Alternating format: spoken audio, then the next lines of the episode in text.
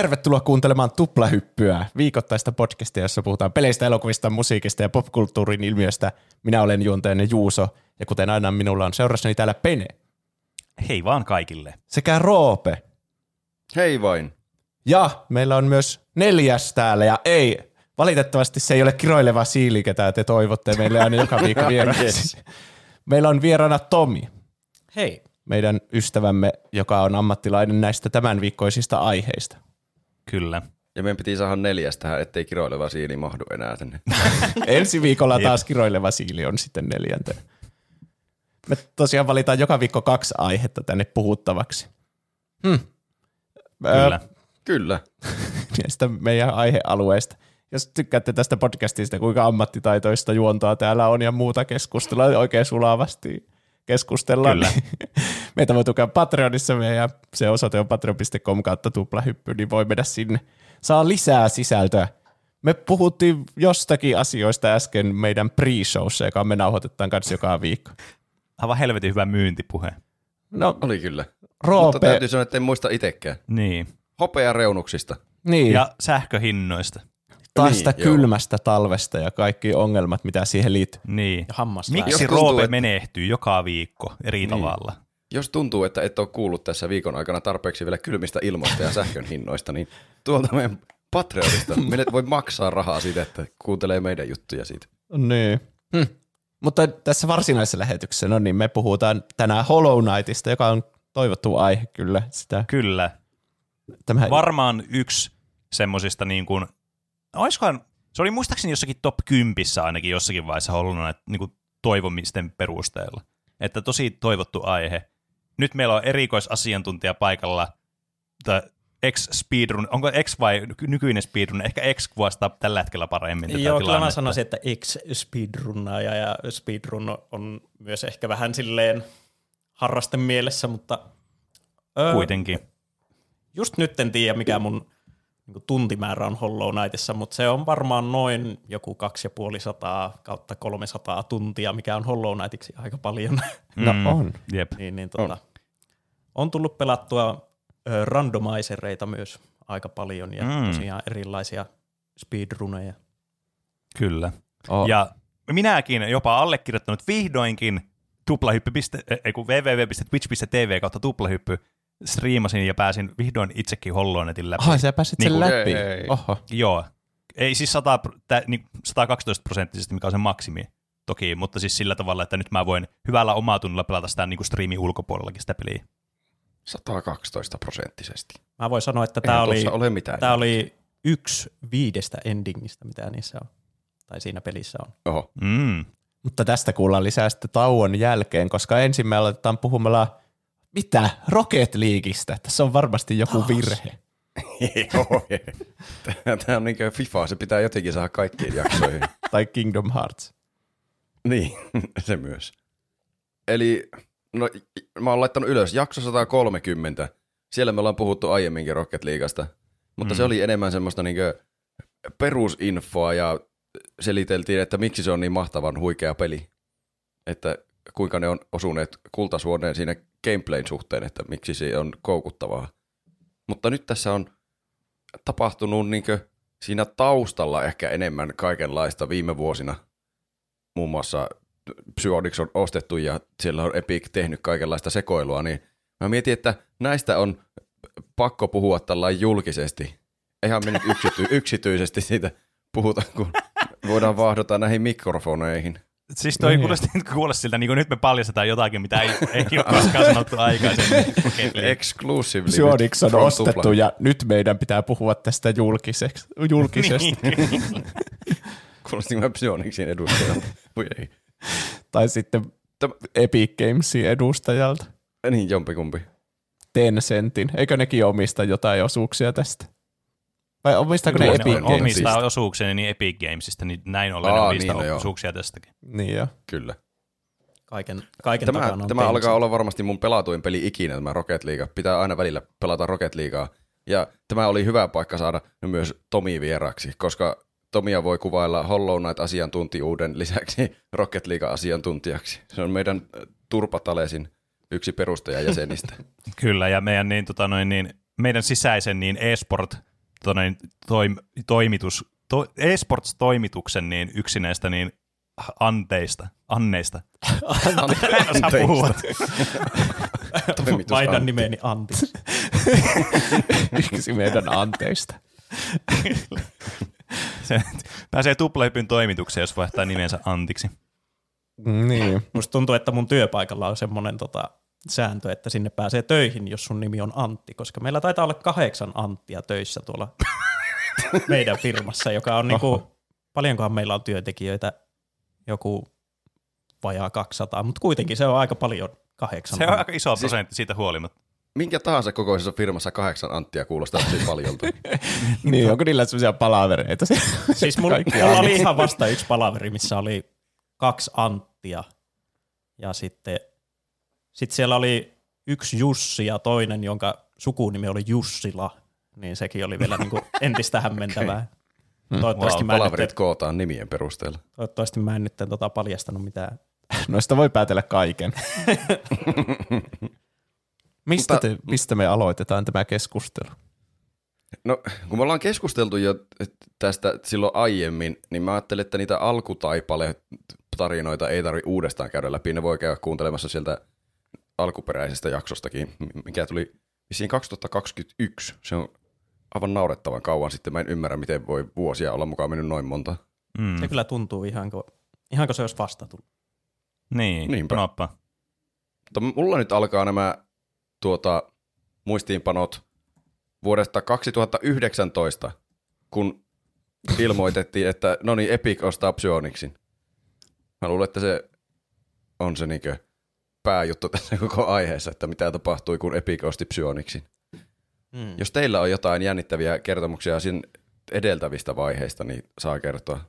Siis se oli kyllä mullistava muutos, että tota, sitä ennen Psyonix oli ihan oma itsenäinen firma ja Rocket Leaguea myytiin Steamissa 20, mm. niin 20 euroa maksoi itse peli. Niin. Mm. Ja, ja, tota, ja kyllähän se sitten kun ö, Epic Games osti Psyonixin, niin siinähän se mullistavin muutos, mikä tuli aika pian sen oston jälkeen, oli se, että Rocket League tuli Epic Gamesin alustalle ja Mm. muuttui free to playksi, eli Jep. porukka pääsi Mm. lataamaan pelin ilmaiseksi. Ja silloin kyllä, Mm. tota, vaikka, vaikka silloin jo oli paljon Epic Games-vihaajia Rocket League-pelaajien keskuudessa, niin, niin siitä huolimatta pelaajakunta räjähti silloin. Niin kuin se, silloin oli Mm. mm. ihan valtavasti Mm. pelaajia. Jep. Peliliike oli suorastaan yhtä menestyksekäs, ellei menestyksekkäämpi kuin silloin, kun Rocket League oli muistaakseni ilmestyessään. Öö, oliko se Pleikkari PS Plusassa ilmaisena se peli? Taisi olla. Kyllä. Kaiken perusteella Rocket League ei pärjää 20 hi- euroa hintaisena pelinä, vaan se on vaan niinku ihmisten silmissä, että sen on pakko olla ilmainen. Mun mielestä se pärjäsi kyllä silloin 20 hintaisena pelinäkin, että olihan siellä silloinkin hyvin aktiivinen community pelaamassa. Ja mäkin ostin sen kyllä se 20 hinnalla, vaikkakin sitten mä en pelannut sitä pitkään aikaa, kunnes sitten myöhemmin innostuin pelaamaan ja sitten jäin Mm. hirveästi koukkuun siihen. Mutta mä en tiedä, jos ajattelee niin pelkästään tuota tilannetta, että no niin Epic ostaa tuon Psyonixin, niin se kuulostaa pelottavalta. Siitähän monet oli silloin huolissaan, että no pitää, että eikö sitä voisi tiimistä enää pelata sitten, tai että, mutta se ei muuttunut mitenkään. Se tiimistä voi edelleen sitten sen kautta pelata, jos on alun perin sieltä sen nostanut. Niin, siis... mutta sitä ei voi, ilmeisesti, muuttuko se heti silloin, että sitä ei voinut enää ladata Steamista? Joo, joo, siis siinä oli niin, että sen jälkeen kun tuli Rocket Leagueista free to play, niin sen jälkeen Mm. mm. et pystynyt enää niinku uutta kopiota lataamaan Niin, niin, niin. Steamista. Mm. Mm. Mutta jos sulla oli se Steam-kopio, niin sä pystyt edelleen käyttämään mm. sitä. Ja mun täytyy sanoa, että mä oon ollut yllättynyt. Mä olin, siis mä, mä olin suorastaan varma, että jossain vaiheessa se siirtyisi täysin Epikkiin.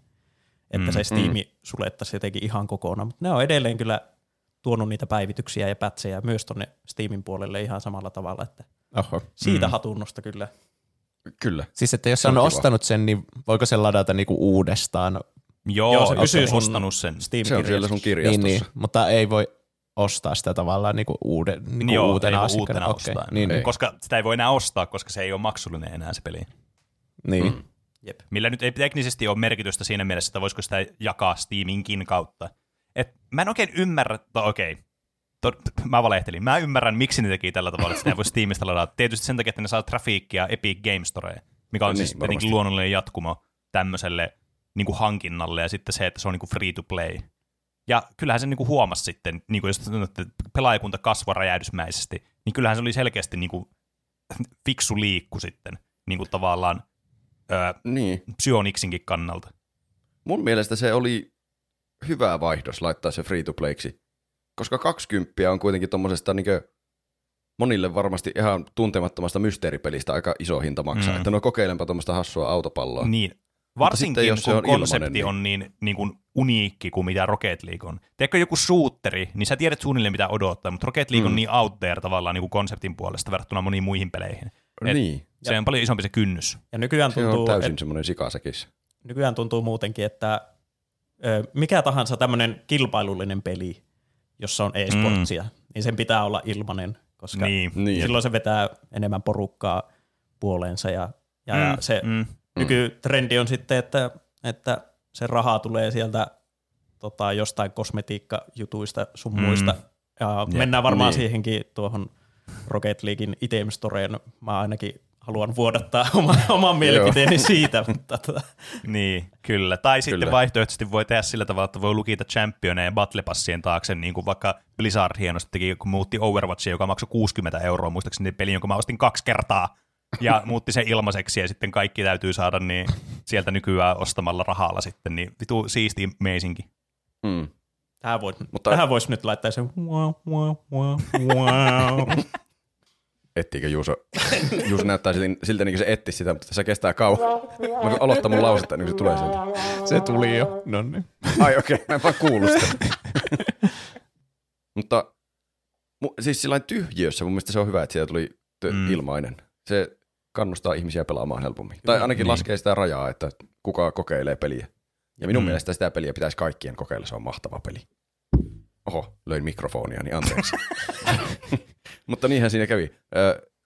Mä oon laittanut 23.9.2020 päivämäärän ylös, milloin se olisi tullut free to playksi. Sen saa joku tarkistaa, jos on noheva. Mä en ole varma, onko mä repinyt perseestäni näitä päiviä.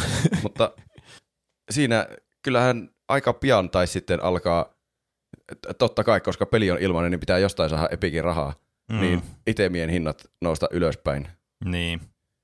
Ja niitä oon jotakin nähnyt netissä, muun muassa Redditissä, missä nyt on paljon ollut viime aikoina varsinkin Rocket Leagueasta juttuja, niin että ne on siis jotakin ollut ihan murto-osia ne itemien hinnat silloin alun Niin. perin, kun se peli maksoi 20, Mm. mitä ne nyt on. Siis joo, tää, sitä varten täällä on nyt asiantuntija paikan että tota, siis aiemmin Rocket Leaguein myytiin ihan siis lisäreitä. Ne oli lisäreinä Mm. mm. käytännössä ne autot sun muut, mitä sä Jep. pystyt ostamaan.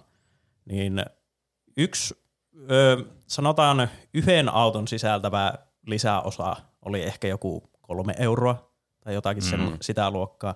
Ja sitten jos oli vähän isompi, että siinä oli vaikka kaksi autoa, niin kuin yksi yleisimmistä lisäosista oli tuo Dominuksen ja Takumin sisältävä Mm. lisäosa, jossa on Mm. myös Cristiano Renkaat, jotka on paljon etenkin pro-pelaajien suosissa ollut. Niin, Niin. niin tota, se oli sitten niin kuin joku kuusi euroa Niin. suunnilleen.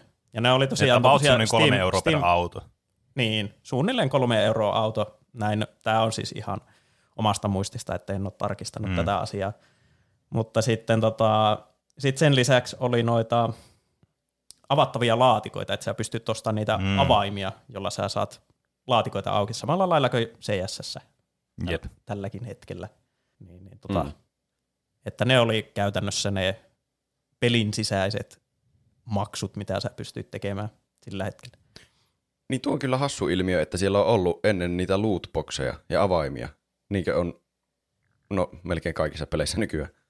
Mutta ne on otettu pois kuitenkin kokonaan. No bokseja, lootboxejahan tavallaan on, mutta se avainaspekti on otettu pois siitä.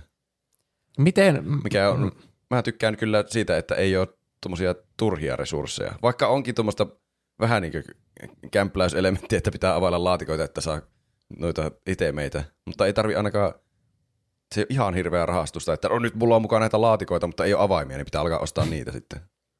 Se, mit, En tiedä, kenen ansioksi se pitää laittaa.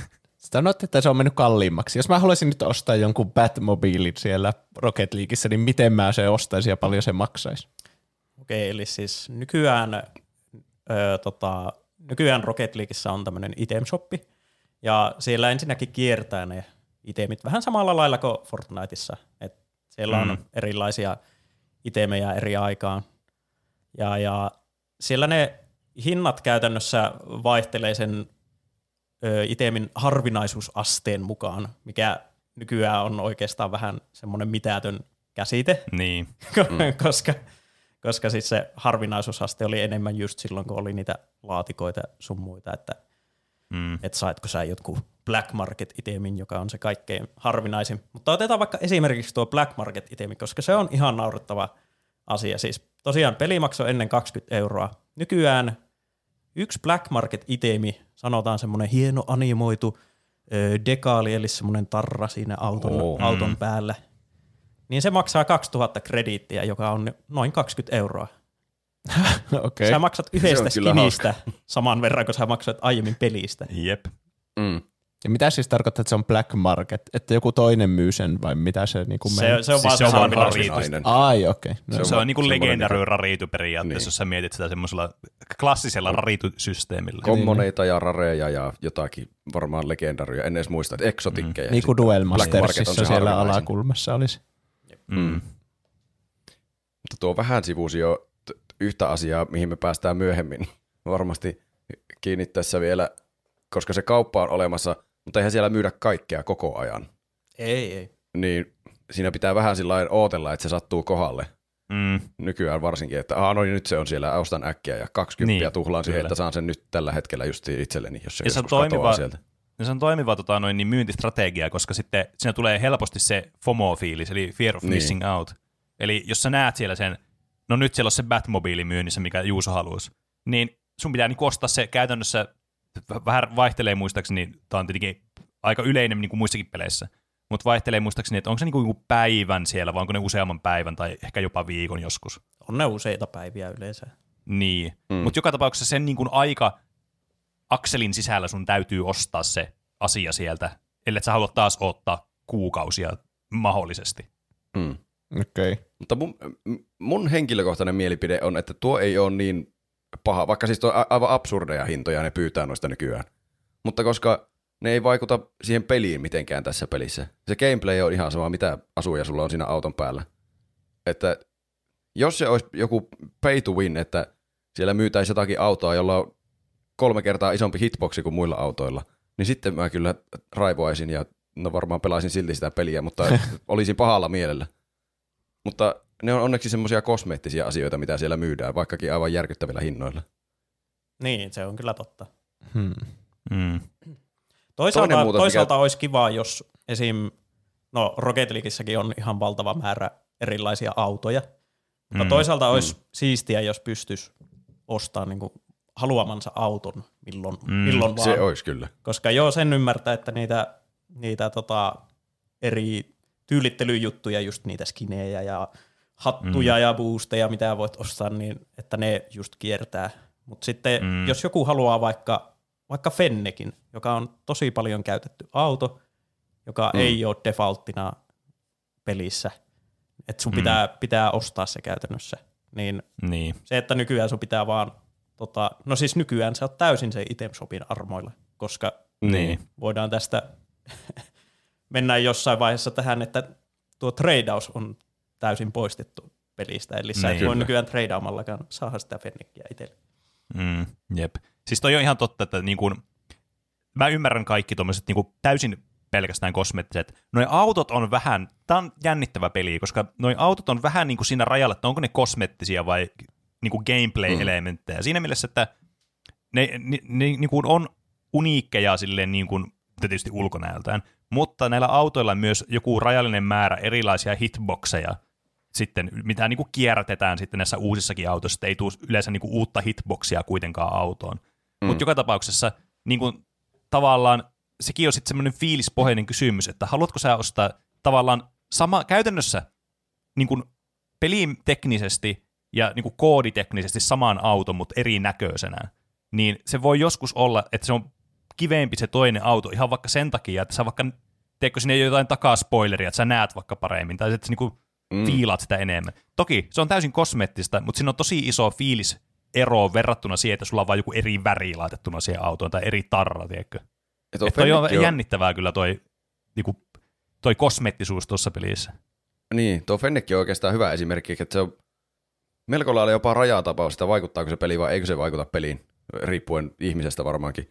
Koska sillä on täysin sama hitboxi kuin mikä on Octane-nimisellä autolla, mikä on siis ihan se default default auto, mikä, minkä kaikki saa, kun aloittaa sen peli. Mm. Että se on kaikilla käytössä ja sitä monet ammattilaispelaajatkin käyttää. Yleensä proskeneissä käytetään aika lailla pelkästään Octanea ja Fenneckiä, jompaa kumpaa. Fennec on ehkä yleistynyt jopa nykyaikana enemmän.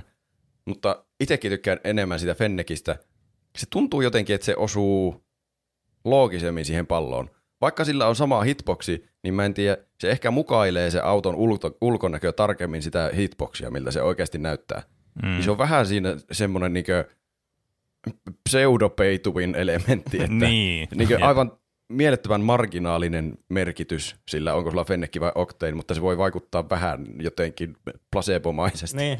Niin. Siis autollahan käytännössä on tota, täysin semmoinen suorakulmio hitboxi. Et si- Niin. Siinä ei ole montaa suorakulmiota, vaan se on yksi semmoinen iso suorakulmio, niin. Joka vaan sitten jotenkin asetellaan siihen, siihen auton ulkonäköön.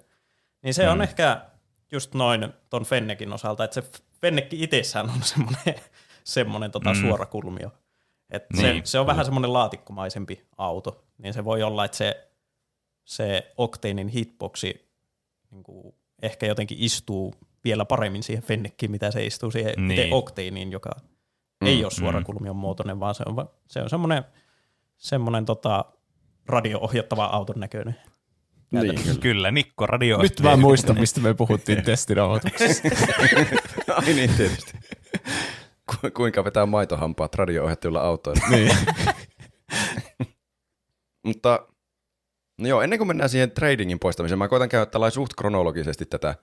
Mutta tämä seuraava kohta on hassu tapahtuma, mikä tapahtuu, koska mä en muista milloin tämä tapahtui ja mä en saanut netistä oikein selville. Mä löysin vaan Lethammerin tweetin jostain tammikuulta 2022, että se kommentoi tätä, kun yhtäkkiä Epic päätti poistaa Rocket Leagueasta ton Active Player Countin, koska siellä ennen näkyy siis, että montako Aa. ihmistä on tällä hetkellä pelaamassa sitä peliä. Totta, tuo on Niin ehkä se... naurettavin päivitys. Joo, jatka vaan. se vaihdettiin, että siinä ei näy enää sitä numeroa, että on vaikka 230 000 ihmistä tällä hetkellä jossain täällä pelijonoissa, vaan siihen tulee, että pl- player count tai joku player base, mä en muista miten se on muotoiltu. Player population kai se on, mitä se lukee. Niin, se voi olla, joo.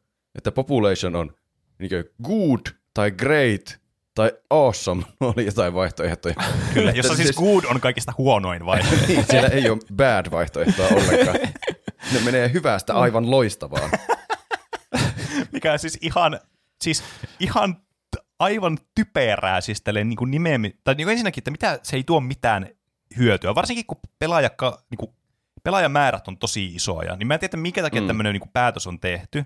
Ehkä vaan sillä, tiedätkö, että sel, selkeytetään pelaajalle, että okei, että ei tarvitse miettiä niitä numeroita, että paljon se, niin kuin, koska numerot ei välttämättä ole konkreettisia, vaikka ne voisi tuntua siltä. Niin, Niin. helpommin sanoa, että on tosi hyvä niin kuin paljon pelaajia nyt onlineissa. Mutta se, että su, se, että sä niinku et tee sitä skaalaa, vaan sä teet tuommoisen niinku, skaala, joka ei tarkoita yhtään mitään. Niin. Tuo kuulostaa, on hyvää. tuo niin jossakin Venäjällä tehtäisiin joku Niin. tutkimus, että Niin. kuinka tyytyväinen olet presidenttiimme Vladimir Putiniin.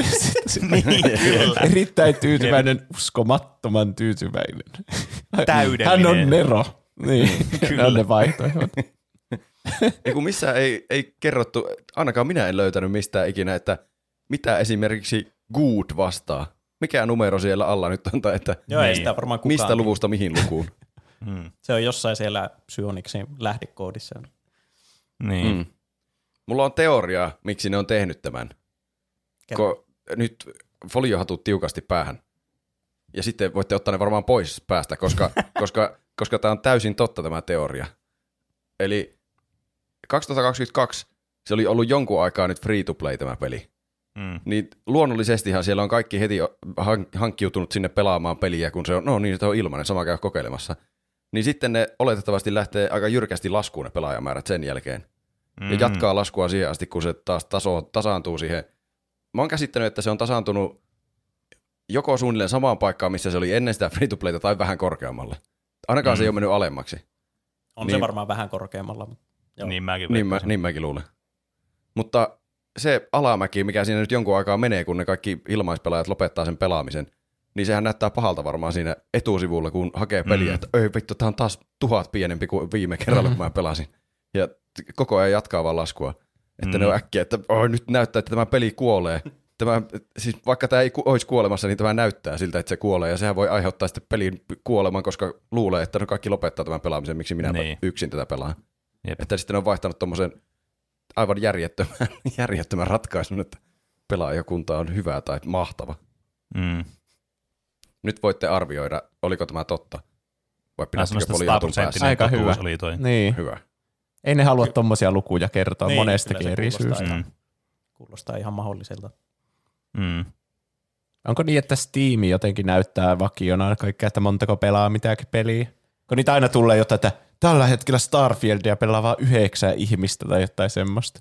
Toi on itse asiassa totta. Mm. Että, noin, Steamin statistiikat on tosi läpinäkyviä, että näkee, että niin kuin, esimerkiksi mä käytin tosi paljon Steamin statistiikkoja, että kuinka paljon ihmisiä pelas nyt edesmennyttä peliä, kun Spellbreak, joka oli tämmöinen tota noin, Ah. niin, ö, niin kuin roguela, ei roguela, mitä mä selitän, Battle Royale tämmöisillä magia-jutuilla. Ja mä piti- jo tarkkailin sitä, että miten se koko ajan laski ja laski ja laski, ja mä yritin aina niin kuin ajoittaa pelaamiset sille huippuhetkelle, että siellä mä olisi niin kuin pelaajia, että bottien kanssa pelata. Mutta Mm. mun mielestä Steamista pitäisi näkyä, mutta se taitaa näyttää pelkästään vaan ne, jotka Steam-klientin kautta sitä kyseistä peliä pelaa. Joo, sitä, se on myös yksi pointti, kun Redditistä on tullut vähän semmoinen pelottava kaikukammio nyt varsinkin tämän Rocket Leaguean suhteen, että siellä kaikki valittaa joka ikisestä asiasta. Ja sitten ne monesti käyttää lähteenä justiin noita Steamin statseja. Että kattokaa kuinka vähän tätä enää pelaa ihmistä, tämä kuolee tämä peli. Mutta jos sillä Steamin statseissa ei näy niitä Epikin pelaajia, niin se on aivan hyödytön tilasto. Niin Epic ja mm, sitten on vielä on- konsolipelaajat. Eli siis Niin, Rocket. Leaguehan on vielä Switchille ja Pleikar- Pleikkarille ja Xboxille. Mm. Jep. Hmm. Mutta ehkä nyt pitää mennä tähän lokakuu 10. 10. lokakuuta 2023. Ahaa, minulla Nyt me ollaan aika lähellä nykyaikaa. Mitä tapahtuu? Ai vitsi. Musta Lokakuun lokakuun kymmenes. kymmenes. Kyllä. Mulla, Se mulla on täällä semmoinen- suora sitaatti, mitä silloin. Lokakuun kymmenennen verilöyly. Niin, sitä kuulostaa niin kuin jostain FNAFin teo, jostakin Game Theorista nyt, että lokakuun kymmenen, tun tun tun. Joo. Se oli jännittävä päivä Rocket League maailmassa. Psyonix teki semmoisen ilmoituksen niiden ilmoituskanavalle sinne sivuilleen, että no niin, joulukuussa katoaa player-to-player trading. Removing player-to-player trading in December. Ja siitä kaikki oli ihmeessä, että no mitä helvettiä. Koska, no nyt pitää ehkä selvittää, mikä se on tässä tilanteessa se player-to-player trading. Eli sen item, shop, item shopin lisäksi tässä on aina ollut mahdollisuus pelaajien välillä treidata tavaroita toiselle. Millä minäkin sain Tomilta oman Fennekin joskus kauan Mm. mm. sitten, ja rupesin pelaamaan sillä sitten hirveästi. Onko se niinku jossakin RuneScapeissa, että sä niinku annat jotain tilalle ja se toinen antaa jotain Joo, semmoinen Joo. vaihto vaan? Okei. Kyllä. juu. Siinä voi tehdä semmoisen reilun vaihtokaupan ja koittaa Mm. mm. olla tulematta skämmätyksi. Siellä oli aika Jep. paljon niitä skämmereitä. Tä- tässä on varmastikin tärkeää niin kuin, niin kuin avata tätä semmoisille, jotka ei tiedä pelistä. Niin tä, tässä pystyy, tässä, tässä siis pelin sisällä on tämmöinen valuutta, mitä siis käytetään siihen, että sä ostat asioita. Ja se on Mm. siis, se käytännössä siis suoraan transferaa niin kuin oikeaksi rahaksi jossakin niin kuin määrässä X. Voiko sitä Ja- ansaita pelaamalla vai onko se vaan ostettava? Pelkästään ostettavissa. Okei. Toki Battle Pass on erikseen, mutta toisaalta mm. Battle Pass on ostettavissa, niin tavallaan sä et saa Joo. ilmaiseksi mistään sitä. Että sun pitää ainakin jossakin vaiheessa tehdä se alkuinvestointi. Joo. Mutta tätä pystyy käyttämään tässä treidauksessa, tätä siis oikeaa rahaa käytännössä, mikä on varmastikin tosi tärkeä pitää niin kuin mielessä tässä koko niin kuin keskustelussa. Koska ilman sitä, että sä voisit käyttää niitä krediittejä siihen, niin toi olisi varmasti huomattavasti erilaisempi toi koko tilanne tuossa treidaussysteemissä. Mm. Mm. Se oli, ilme- mitä mä luin sieltä, sie- sieltä ilmoituksesta niiden announcementista, ja mitä on ymmärtänyt jälkikäteenkin, niin tämähän on siis Epicin tekosia alusta loppuun, että se lähtee pois. Että mäkin oon ottanut jonkun tämmöisen lainauksen. To align with Epic's overall approach to game cosmetics and item shop policies, where items aren't tradable, transferable or sellable. Mm. Eli Kyllä. Epic ei halua, että porukka voi keskenään vaihdella itemeitä, koska se tuhoaa sitten niiden oman ekonomian siellä, mistä ne kynii omat rahansa. Mm. Ja koska ne rakentaa tästä jotain uskomatonta Fortnite-yhteiskuntaa tästä meidän koko maailmasta. Mm. Kyllä. Ja siis tässä oli vielä tämmöinen jatkolause, että this opens up future plans for some Rocket League vehicles, ve- vehicles to come to other Epic Games over time, supporting cross-game mm. ownership.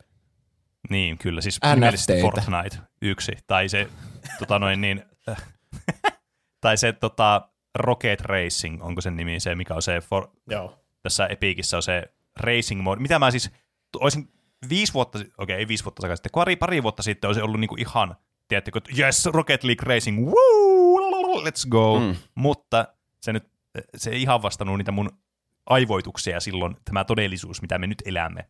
Siitä niin kuin, Mulla on kysymyksiä. Joo, siihenkin me päästään vielä. Te sanoitte, että jos mä haluan Batmobiilin, niin mun pitää niinku, olisi pitänyt vähän niinku vahdata sitä item store, että milloin se tulee sinne ja mm. sitten se poistuu kuuden tunnin päästä mun pitää ostaa se.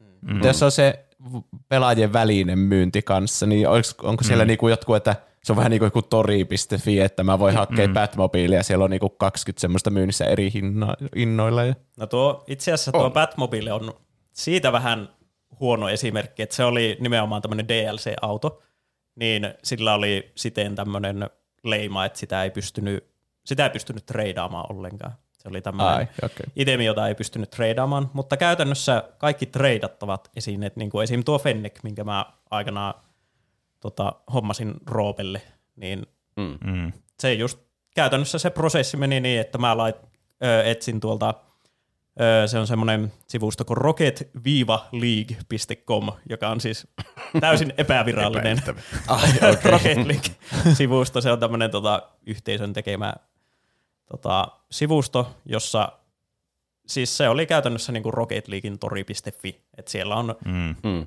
myynti- ja ostoilmoituksia, ja sitten mä vaan sieltä selasin, että okei, millä hinnalla on Fenneckiä olemassa, mulla oli joku X määrä krediittiä itsellä, ja sitten sieltä löytyi joku halpa, ja sitten mä laitoin jonkun kaveripyynnön sille tyypille, ja tehtiin se trade, ja sen jälkeen mulla oli Fennecki, ja sitten mä pystyin sen antamaan Roopelle.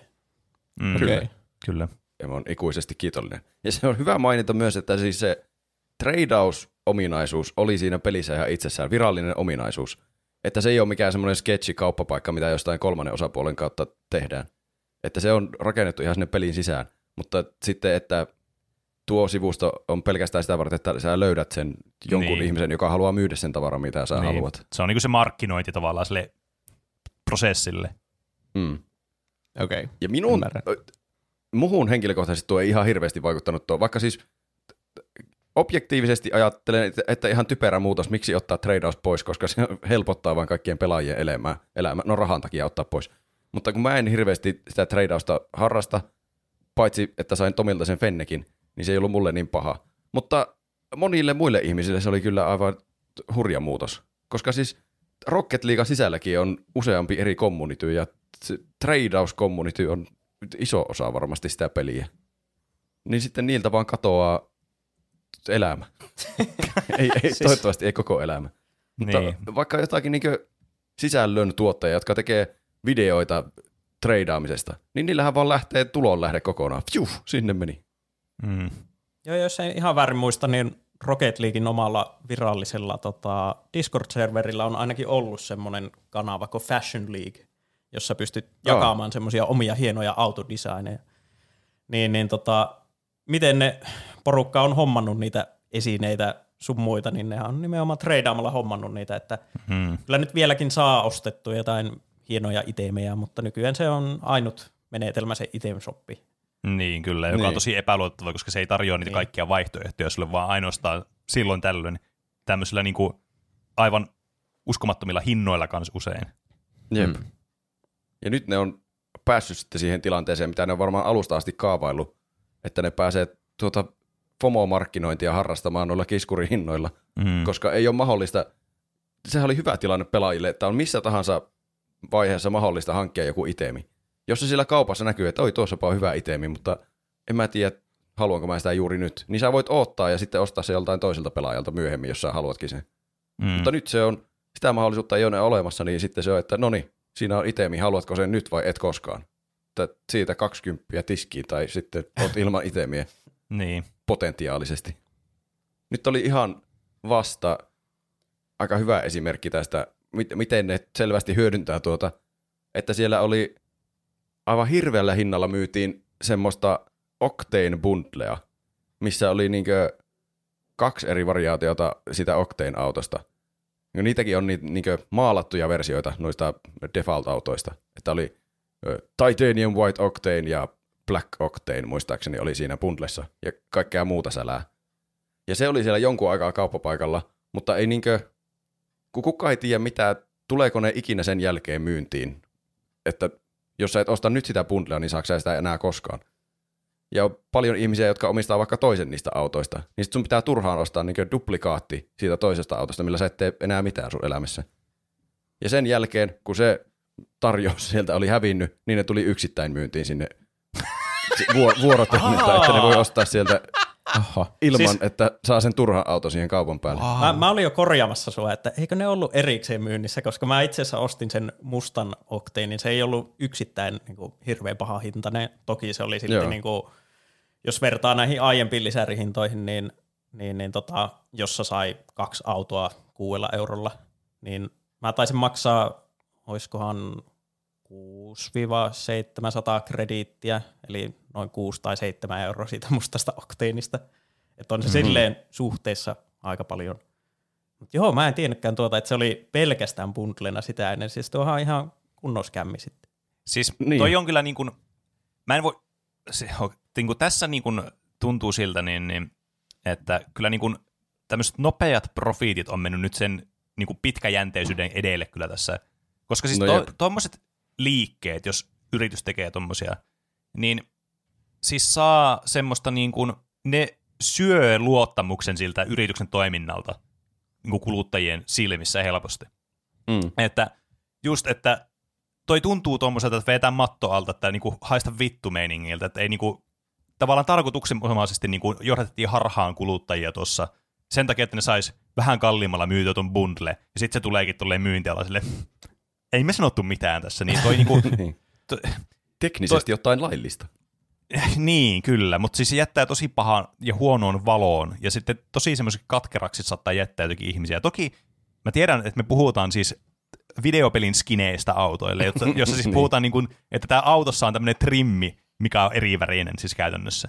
Mutta niin kuin, ei se ole niin kuin pelin pitkäjänteisyyden ja niin kuin semmoisen, niin kuin, että tiedätkö, tämä elää taas tämä uudet viisi vuotta. Mä en muista, milloin Rocket League tuli. Siitä on varmaan jo, Se on Kohta kak- 10 vuotta. 2015 tullut kesällä. no niin, kohta kymmenen Siitä on vuotta. kohta kymmenen Aha. vuotta. Niin, niin tavallaan elääkö tämä seuraavat kymmenen vuotta, niin Mm. tode, niin kuin epätodennäköisemmin, jos tämmöisiä liikkeitä jatketaan, koska mä veikkaan, että jotkut ihmiset vaan lopettaa sen takia, koska ne tavallaan enää niin kuin tykkää tavallaan siitä yrityksestä, joka tuottaa mm. sitä peliä. Mikä on mun Niin. mielestä kans niin jännä, sillä jos me puhutaan puhtaasti esports mielessä, mä, me pienelle tangentille tässä, mm-hmm. että miten niin kuin, yritykset, niin kuin normaali urheilussa, niin ei kukaan omista jalkapalloa tai koripalloa, mutta Mm. nämä yritykset omistaa sen peliin, niin kuin Rocket Leaguein. Niin sitten jos tämä Rocket League nyt, ne olisikin silleen, että no lyön lapputiskiin, koska ihmiset ei ostakaan näitä kosmeettisia tuotteita meiltä ja Epicosille, että ei nyt tuota rahaa, niin heippa. Niin tavallaan se syö myös sen niin kuin mahdollisuuden tälle siis lajille kokonaan, niin se, että se jo. yksi yritys omistaa tämän. Mikä on Joo, tästä- mun mielestä tosi mielenkiintoinen konsepti. Tästä me puhuttiin muistaakseni siinä jossain Mm. esports-urheilun jaksossa. Joo, niin oli. Että tuo on ihan jättimäiset panokset urheilulajilla vaan kadota. Mm. Pelkästään sen takia, että joku ostaa eikä sitten hoida sitä kommunityö yhtään. Mm. Niin, tai kyllä. että alkaa vaan rahastamaan sille. Niin, kyllä. Kyllä jalkapallon maailmassakin näkee, että jotkut ostaa seuran ja haluaa vaan tehdä rahaa sillä. Ja sitten ne tuhoaa sen seuran ja se putoaa johonkin aladivareihin. Mm. Ja sitten sitä seuraa ei niinkö käytännössä ole enää samanlaisia, mitä se oli ennen kuin se omistaja tuli vaan, että mm, siinäpäs rahantekoväline. Mm. Mm. Kukaan ei osta jalkapalloa ja dumppaa jalkapa- Niin. koko jalkapalloa sen Se on- takia, että Se on Se ei tuota ostaa rahaa. se itse laji. Niin, kyllä. Mulla on täällä hyvä esimerkki tuosta treidauksen poistamisesta. Eli se oli, no itse asiassa mä en katsonut sitä ennen olevia uutisia, että milloin oli edellinen tämmöinen iso uutinen Psyoniksilta, mutta tämän treidauksen poiston jälkeen, mikä siis julkistettiin Twitterissä, tai siitä twiitattiin 10.10.2023, mm. sen jälkeen, mitä päivityksiä tuli Rocket Leaguein Twitteriin, niin siellä oli NFL-fanituotteita, mitä my- oli myynnissä. Sitten sen jälkeen oli Halloween-eventti. Öö, en, en muista, mikähän sen oli sen nimi. Sen jälkeen tuli Salama McQueen-auto. Okei, se oli aika siisti, mutta jälleen kerran ihan tosi ylihinnoiteltu. Se maksoi joku 20 taas. Sen mm. jälkeen tota, lähestyttiin talvisesonkia, niin tuli Frosty Fest, eli lisää uusia skinejä ja sun muita. Eli Siis Mm. pelkkiä kosmetiikkapäivityksiä. Nyt niiltä oli tullut ihan vasta tota, joku aika sitten niin tämmöinen tota, twiitti, jossa ne vähän kertoi, öö, otapas nyt pitää etsiä. Öö, siis We're still cooking on the RLCS announcement. Okei, okay, eikö tämä oli tähän RLCS liittyen, tämä ei ollut se, mitä mä hain. Tuo- on asia erikseen. Mutta siis tota, niillä oli käytännössä semmoinen päivitys, miksi mä en nyt löyä sitä. Täällä. Elikkä tota, joulukuun kahdeksas päivä on tehty tämmöinen päivitys, eli se on itse asiassa, taitaa olla tasan sama päivä, kun Rocket Racing julkistettiin. Hey all, let's talk No. about the game we love, Rocket League. The same team that has been supporting Rocket League is still cranking on updates coming to Rocket League in 2024, both the core game and RLCS. Eli RLCS on siis tämä esports, mm. e- e-urheilupuoli Rocket Leaguesta. It's a bit too early to share details, but expect more news on that, on that in the new year. Ää, ja sitten ne vielä on lisännyt, tämäkin on hauska. Rocket Racing is not replacing Rocket League, and we're excited to grow these games side by side with cross-game vehicle ownership between them. Ne vielä mm. tavallaan lisäsivät, että me emme ole hylkäämässä Rocket Leaguea, tämä ei, Rocket Racing ei, ei tota, vie Rocket Leaguein paikkaa. Mm. Mutta Psyonix ei ole kyllä vissiin ikinä ollut kovin hyvä tekemään semmoista niin sisältöä säännöllisesti sinne peliin uutta. Että se peruspeli on ollut aina hyvä ja toimiva, mutta sitten kaikki lisäsisältö, mitä sinne tulee, on aika lailla kosmeettista. Niin. Se on kyllä totta. Toi, toi herättää niin kuin kysymyksen. Siis mä, äh, kun, siis mäkin olen kyllä siis Rocket Leaguea paljon pelannut, mutta en ole niin, siis niin aktiivinen pelaaja kuin te. Niin herättää niin kuin kysymyksen, varsinkin ulkopuolisissa, mitä lisäsisältöä ne vois tuoda tähän peliin, muuta kuin kosmeettista lisäsisältöä käytännössä? Mitä pelaajat olisi silleen, että jes. Mä sanoisin, että erilaisia pelimuotoja. Niin, siitä on... Se olisi semmoinen selkeä. Sadan pelaajan Battle Royale. Oh my god. Niin. Pitää niinku sillä turbolla liiskata niitä, tuhota niitä muita. Hei, we cooking now. Mä aloin nyt miettiä, että mikä on edellinen semmoinen oikea pelimuoto. Onhan niillä tullut tämmöisiä, Joskus oli jääkiekkoa siellä. siis joo, joo siellä On on, tämmöinen kuin vieläkin. Snow Day, Okei. tämmöinen jääkiekko-moodi. Ja, ja sitten, sitten siellä on semmoinen drop shot, missä pitää tuhota lattiaa mm. ja saada se Mm. tota, pallo menemään sen lattian läpi. Sitten on hoops, eli yksinkertaisesti koripalloa tota, Mm. Kyllä. Rocket League-autolla. Sitten on tämmöinen rumble, jo- jossa on power uppeja, tämmöisiä eri mm. esineitä, mitä voit käyttää sen ihan peruspelimuodon sisällä käytännössä. Niin. Niin. Mm. Tai perus Vähän niin kuin jossain Mario 3D-koneessa. Kartissa, jos aseita. Niin. Niin. kyllä. Mutta tota, öö, noitten jälkeen on tullut semmosia, lähinnä vaan semmosia limited time moodeja, semmosia, jotka on Niin. ollut jonkun muutaman viikon pelattavissa, joku Spike mm. Rush, missä sä otat pallon semmoisiin auton katolla oleviin piikkeihin ja sitten sun pitää kuljettaa se maaliin ja, ja, ja Mm. sä pystyt tekemään jotain temppuja sillä. Ja sitten taisi olla semmoinen kuin Knockout, missä sä pystyt niinku, se, ol, se oli vähän niin kuin, miten mä sanoisin, Mm. vähän niin kuin jotain Smashia Rocket League-autoille. Sun joo. piti, Se oli vähän niin kuin se Juuson Battle Royale idea. Aha. no se oli joo, siinä piti lyödä porukkaa alas semmoiselta alustalta. Mm. Mm. No joo, totta. Mutta hyväksytään. loppujen lopuksi ei ole ihan hirveästi tullut noita tommosia uusia pelimuotoja. Ja sitten itse asiassa niitä pelimuotojakin niihin liittyen tuli tämmöinen uusi Rocket League-päivitys, joka vähän, vähän muutti niitä, että miten ne kasuaali- ja ranked playlistat mm. menee, niin sekin on, mm, sekin on vähän itse asiassa herättänyt varmaan huutoa myös tuolla Redditin puolella, en ole siellä katsonut. Joo, on, on, Siis on mä, en ole, mä en ole hirveästi peliä pelannut nyt viimeisen muutaman kuukauden sisällä. Mutta mulla, on siis Redditissä edelleen seurauksessa tämä R kautta Rocket League. Ja voi jumalauta sitä suolasammiota, mitä se on. Siis Jep. se, sitä on tullut semmoinen niinku kusiämpäri, joka niinku haisee kilometrien päähän. Kun mä selaan sitä mun Reddit-feeden, niin sieltä tulee Psyonix has ruined the game and Epic Games is responsible. This five reasons why. Tommosia niinku. Semmoisia on näkynyt kyllä. Siis aivan uskomatonta. Toki siis kertoo siitä, että äh, niin kuin, yleensä tämä kertoo siitä, että on niin kuin, tosi intohimoista se porukka, jotka valittaa tämmöistä asioista, mitkä vaikuttaa ulkopuolisen silmään vähän oudoilta ja semmoiselta, että no, onko tämä nyt valittamisen arvosta. Mutta mm. siis kuitenkin, että niin kuin, tämä on kyllä herättänyt paljon polemiikkia tässä viimeisen niin kuin puolen vuoden sisällä kaikki asiat, mitä sen on tullut vastaan. On kyllä. Mä itekin itse asiassa laitoin muistiinpanoihin tuon Lightning McQueenin, kun se julkaistiin silloin melkein heti sen jälkeen, kun oli julkaistu tuo ilmoitus, että no niin, tradeaus lähtee pois. Mä luulen, että se oli vähän semmoinen, niin kuin, että heitetään koiralle joku äkkiä lelu, kun se meinaa mennä johonkin roskakatokseen leikkimään. Jep. Että niin, tuota, äkkiä harhautetaan noita pelaajia, että siinä Lightning McQueen. Mä luulen, että ne oli säästellyt sitä tuommoisten oikein huonojen uutisten varalle. Tuommoinen jättimäinen franchise-auto. Mulla tuli mieleen joku, joku lapsi itkemässä, kun se ei saa vanhemmilta huomiota, ja sitten sille annetaan joku iPad kouraa, että Niin. ota, ota tuosta ja kato jotakin voi videoita. autot Niin. elokuvan pyörimään. Niin. Jep. Mitä Reddit tykkäsi Lightning McQueenista sitten?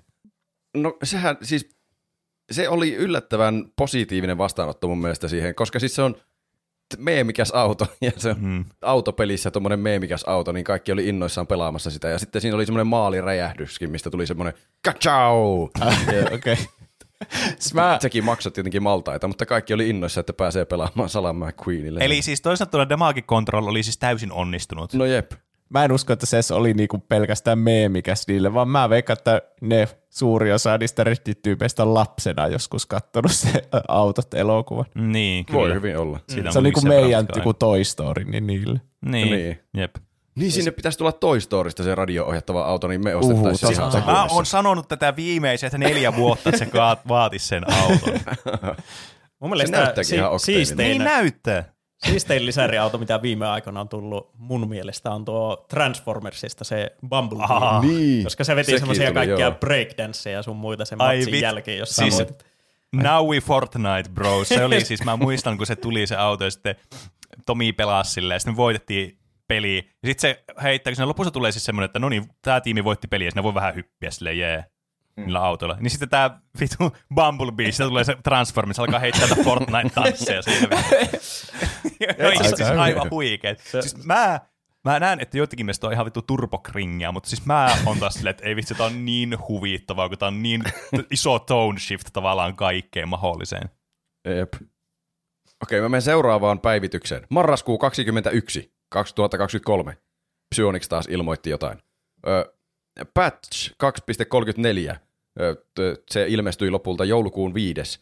Ja mitä siinä tapahtui, oli, että The play menu has been updated with a refreshed look, streamlined layout and organization and, and, and quality of life changes. Tuommoista hyvä tuo quality of life changes, koska ne muutti sitä menun UItä sillä että se ei enää toimi yhtä sulavasti kuin ennen.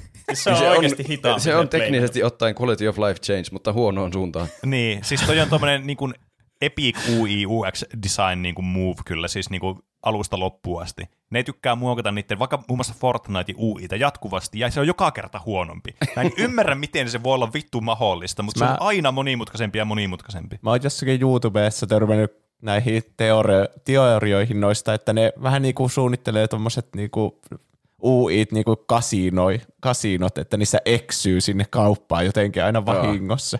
Vähän niin kuin Niin. kasinoista ei ikinä pääse pois ja aina löytyy uusia pelikoneita sieltä. Niin, ehkä. Mä en tiedä, tuo, tuo ei tuntunut edes siltä, että siinä eksyisi sinne kauppaan helpommin. Se on hyvin samanlainen kuin ennenkin, mutta se vaan toimii hirveän lakisesti ja bugisesti. Ennen pääsi ainakin aina freeplayhin, kun vaan rämppäs trainingista ja sitten freeplaystä, ja sitten oli jo siellä. Mutta nyt rämppäämällä se menee ihan ties minne. En tiedä, jos se joku Se kerta menee meneekin sinne kauppaan. Ja vittu ostaa sulle sen Bumblebee. Fuck, ei taas. Viides Bumblebee tällä viikolla, voi helvetti. Joo, mutta ei siis mulla, Toi... mulla on tapahtunut tosi monesti, että mäkin olen tolleen vaan mainmenusta rämpännyt sinne, mi- mistä normaalisti on päässyt freeplayhin, että sä pääst vaan pööpöilemään sillä omalla autolla ja reenaamaan jotakin mm. juttuja, niin se menee johonkin saakeli aerial trainingiin tai, Niin tai vaikka johonkin tutoriaaliin, pelin tutoriaaliin, että joudut aloittaa sen alusta. Silleen, joo, kiitos tästä, on pelannut 2500 tuntia. Tarvii, on tarvii muistella varmaan välillä. tutorialin tässä vaiheessa. Mikä nappula tekikään mitään tässä pelissä. Vähän päässyt unohtumaan tässä. Vitsi, olisi muuten hyvä, kun se vielä niin resetoisi kaikki keybindit niin kuin defaultiksi sitten, kun se menisi siihen tutoriaaliin. Se olisi muuten aika hyvä Se olisi kyllä. Pitää laittaa joku kehitysehdotus sinne. Mutta täytyy sanoa, että tälleen, tälleen tota, itse teen työkseni ö, aika paljon ohjelmistotestausta.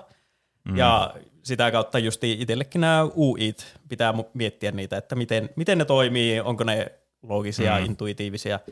Niin on, onhan siellä niinku tietyt asiat, just että ne esimerkiksi ranked, jo, jossa ennen oli siis ö, 1v1, 2v2 ja 3v3 oli tuolla kompetitiiven alla. Ja sitten oli erikseen mm. extra moodi, jossa on siis käytännössä kans rankedit. Eli rumble, mm. hoopsi, sitten oli snow day ja dropshot. Niin mun mielestä se on esim. ihan tavallaan looginen muutos, että nykyään kaikki rankedit, siis sekä nämä normijutut että extra modit, niin ne on kaikki Mm. competitive-osion alla. Mutta si- siitä tuli taas tämä Halo, koska siellä on 1v1, siellä on 2v2, 3v3, Rumble, Hoops, ja sitten on Snow Day kautta Dropshot. Se Niin on. vaihtelee seasonin mukaan, että onko se Snow Day vai Dropshot. Niin siinä on kivaa silleen, jos oot aiemmin ollut Snow Day mine tai Dropshot mine, koska nä- näitäkin ihmisiä on, jotka pelaa yksi omaan mm. näitä pelimuotoja. Niin, muun Niin muassa se- se... niin mun mielipide on, että Dropshot on va- siis erityisen hauska pelimuoto tuossa pelissä. Kun tämä Snow Niin Day on. on omasta mielestä ihan Niin, erityisen aivan tylsä. Se on aivan. Niin se, että ne vaihtelee nyt kauseittain, ne on jotenkin ihan autoa. Ne on tehnyt kuitenkin semmoisen, että sitten kasuaalimoodissa, jossa on nämä jälleen kerran kaikki pelimuodot, mutta kasuaalisen, öö, kasuaalimuodossa, eli sielläkin on 1v1, 2v2 ja 3v3. Sitten siellä on Heatseeker, joka on tämmöinen öö, pelimuoto, jossa osutaan palloon ja se lähtee käytännössä automaattisesti tuonne vastustajan maalia kohti ja sitten se vaan kiihtyy mm. se pallo. Niin. Jep. Ja sitten siellä kasuaali-pelimuodoissa on se ö, jäljelle jäänyt extra moodi. Eli jos Rankedissa on vaikka dropshot, niin Snow Day on sitten tiputettu sinne kasuaaliin. Aa, aivan. Ja sitten on Siis itse onko vielä... se kuitenkin olemassa? Se on olemassa. Näin mä luin siitä okay. patch Ja sitten tota, sit on vielä tämmöinen kuin Big Party tota, pelimuoto, jossa vaihtelee Knockout, joka oli just tämä Battle Royale, ja sitten mm. 4v4-moodi. Eli ne vaihtelee kans jotenkin ilmeisesti kausi, kausittain. Kun siis tässä samassa patchissa oli nyt siis tuo UI-muutos ja sitten tradeaus lähti pois, mikä on siis aivan järjetöntä, mutta se ei ollut mulle niin iso asia. Vaan mulle isoin asia oli justiin tuo, että sinne tulee noita vuorottelevia arcade-pelimuotoja, mikä kuulostaa mun mielestä lupaavalta, että siellähän voi tulla joskus jotakin hauskaakin. Mutta sitten, että dropshot katoaa. Mutta jos se ei olekaan nyt kokonaan kadonnut, jos sitä pääseekin pelaamaan, niin sitten se ei ole niin paha. Että jos ranked dropshot vaan katoaa. Joo, tämä, Mutta se tämä on oli kyllä- mun käsitys, että, että Joo. ne vai, vaihtelee, että kumpi on ranked ja kumpi on kasuaali. Mm. Mm. Okei, no sitten mä en viha ihan yhtä paljon tuota päivitystä. Vaikka se on kyllä, kasuaali on aina vähän riski, koska siellä tulee sitten niitä pelejä, että sinne tulee ties minkä tasosta porukkaa ja sitten ne lähtee puolessa välissä poissa ja sitten se on jahas. Mm. Dropshotti Rankedi oli kyllä hauskaa. Se on, aina jos alkaa tilttaamaan siinä, siinä normipelissä, niin sitten voi mennä dropshottiin ja se on mukavaa pelata sitä sitten. Se on semmoinen oma pelinsä. Mutta se on kyllä pöliä, että tuo 4v4 myös niin rupeaa vuorottelemaan pois, että se ei ole aina saatavilla. Koska on joitakin kertoja ollut semmoisia hetkiä, että meitä on neljä pelaamassa, ja sitten ei tiedä, mitä pitäisi pelata. Niin sitä on pystynyt pelaamaan. Vaikkakin siinä on aika vaikea löytää peliä. Se on varmaan yksi syy, miksi se on sitten laitettu semmoiseksi vuorottelevaksi, että siellä olisi silloin pelaajaa, kun se on olemassa. Jep. Okei. Joulukuu kahdeksas. Se- 2023. Onko tämä nyt se päivä? Rocket Racing is available now inside the Fortnite ecosystem. Yeah. Tuo koko Fortnite ecosystem kuulostaa jotenkin niin pelottavalta minulle. Siis tämä herättää musta todella monia tunteita, koska siis mä en tykkää tuommoista metaversumi-meisingeistä, mitä yritetään niinku teko forsettaa, että no niin, mm. Täällä on nyt kaikki. Tässä, tule meidän MetaQuestiin, siellä on kaikki metatuotteet. Tule meidän Fortnite MetaQuestiin, siellä on kaikki meidän Fortnite metatuotteet. Mutta sitten mä tykkään tässä Fortniteista, ja vaan silleen, oh yeah, let's go. Niin tuntuu oikeasti siis oudolta, todella oudolta, että miksi tavallaan tämmöistä yritetään niinku tunkea pelaajille, varsinkin kun niillä on muutenkin valmiiksi huono niinku mielikuva Epicistä. Et mm. miksi nämä niinku tunkee tämmöisen fo- niinku Rocket Racingin, mikä on just semmoinen, niinku, mistä puhuttiin aikaisemmin, että ne ei ole tehnyt mitään niinku sisältöpäivitystä muuta kuin skinejä niinku vuosiin tai niinku Niin. Psyonix. Niin miksi sitten nyt tulisi tämmöinen vittu viimein tämmöinen rallimoodi Rocket Leagueissä, niin sit ollaan vaan silleen, että psych, hei tässä Fortniteen. niin. niinku haloo. Käsittämätöntä, koska siitä on puhuttu Rocket League-yhteisössä, että oispa siisti, jos Rocket Leagueassa olisi joku kilpa-ajomode. Että niillä on hauska ajaa niillä autoilla siellä pelissäkin, että sitten niillä voisi ajaa kilpaa. Ja siis on, se Rocket Leagueasta moni on tehnyt itse siis omia mäppejä ja pelimuotoja sillä niin epävirallisia, mitä on sitten, YouTubesta löytyy paljon videoita, Lethamyr on esimerkiksi tehnyt paljon kaikkea. Yksi niistä taisi olla just joku tommonen kilpa-ajomoodi. Ja se vaikutti hauskalta. Mutta sitten, että ne tekee sen, ne on käyttänyt ihan hirveästi resursseja, mitä ne olisi voinut tehdä, mitä kaikkea siihen niin oikeaan Rocket League-peliin. Että ne on tehnyt tommosen Rocket Racing, mutta Fortniteen. Miksi se menee, mm. Fort, miksi Rocket Leaguean pelimuoto on Fortniteissa? Käsitä. Mulla on foliohattu teoria. Okei. Se koko No Rocket niin. League siirtyy sinne Fortniteen varmaan ihan kohta. Siis niitten tuo ole mua mitään pelottaa järkeä yli laittaa- kaiken. E, niin. Se on vaan Mä semmoista oon miettinyt valmistelua tuota ja- tätä joo. varten. Siis tässä Niin. niin. vuosien varrellahan on ollut tota, huhuja, ja mun mielestä nämä huhut on saanut vähän pohjaa ihan tuolta Psyonixin sisältä, että, että Rocket Leagueille olisi tulossa, siis Rocket League on tehty Unreal Engine kolmosella, joka on jo aika vanha pelimoottori, Mm. mm. niin on ollut huhuja, että Rocket League tulisi Unreal Engine vitoselle, jota Fortnite itse asiassa käyttää Mm. Mm. niin, niin ehkä tämä on sitten niiden semmoinen salasuunnitelma, mitä ne on, ne on Mm. koko ajan kyhäily, mutta mua jotenkin naurattaa toi just, että, että yhteisö on toivonut tämmöistä racing-moodia, sitten ne on vähän niin kuin silleen, että okei, olemme, olemme kuunnelleet teidän toiveitanne ja tehdään Fortniteen tämmöinen racing-moodi ja poistetaan trading tuolta Rocket Leagueista, että te saatte ne samat itemit sinne Fortnitein puolelle ja, Niin, ja ne kyllä. on linjassa nämä, nämä item-poliisit. Mm. Niin, Niin, niin se on vähän Se on silleen, fa- pahin fanit, mahdollinen. fanit on ihmeessä, että ei me nyt ihan tätä kyllä haettu tässä. Niin. Niin. Mä tätä, pahin mahdollinen semmoinen apan, apinan käpälä. Eli niinku ne Fort, et, ei kun siis Rocket Leaguein autot, mitä on Salama McQueen ostanut, niin sillä voi ajaa siis siellä Fortniteissa nyt vai? No se on toistaiseksi vähän rajoitettu, että kaikkia esineitä ei ole synkattu, Okay. Mm. mutta muun muassa, muun muassa tuo Octane, niin se on Mm. mm. synkattu. Ja, ja sitten taisi olla jotain Lamborghinia ja jotakin Mm. mm. tämmöistä, Mm. mitä Joo. siinä on. Tässä, On- on, on tässä täytyy tietää, että ne on myös siis pelattavissa Fortniteissa ne autot. Että jos sun, niin, sun Rocket League-auto voi olla Fortniteissa. Siis siellä on Toki, Battle Royale-moodissa Joo. vai? Niin, kyllä. Okei. Mutta se on pelkä, puhtaasti skinny vaan tavallaan siihen ajoneuvoon, mikä sillä on. Että se ei niinku sille mitään gameplay-eroa. Mm. Sä et Niin, pysty, Mikä on- sä et herättää pysty boostaan on sillä joku tai ok- lentään tai... Niin, mutta herättää kysymyksiä, kun ne on semmoisia lättänöjä yleensä ne autot. Sulla on joku Octane, joka on semmoinen korkea, niin onko niillä eri hitboxit kuitenkin? Koska sitten niillä on gameplay-eroa autoilla. kysymys. En kyllä Sitten se tiedä. kannattaa olla joku mahdollisimman lättänä auto. Joku. Mm, No mä en tiedä, niin, onko Dominusta vieläkään synkattu, mutta Niin. Mm. joku semmoinen Lamborghini justi. Ootteko te pelannut sitä Rocket Racingia? Mä kävin testaa sitä ja oliko, oliko Pene siinä mukana silloin? Mä en ollut, mä en muistaakseni päässyt silloin, kun sä testasit sitä. Joo, mä, mä testasin sitä muutaman pelin ajan. Silloin tuli just Rocket Racing ja sitten about samoihin aikoihin tuli Fortnite myös tämä Lego, Lego-peli. Niin, Lego Fortnite. Jep. Jep. Le- Lego Valheim käytännössä. Mm.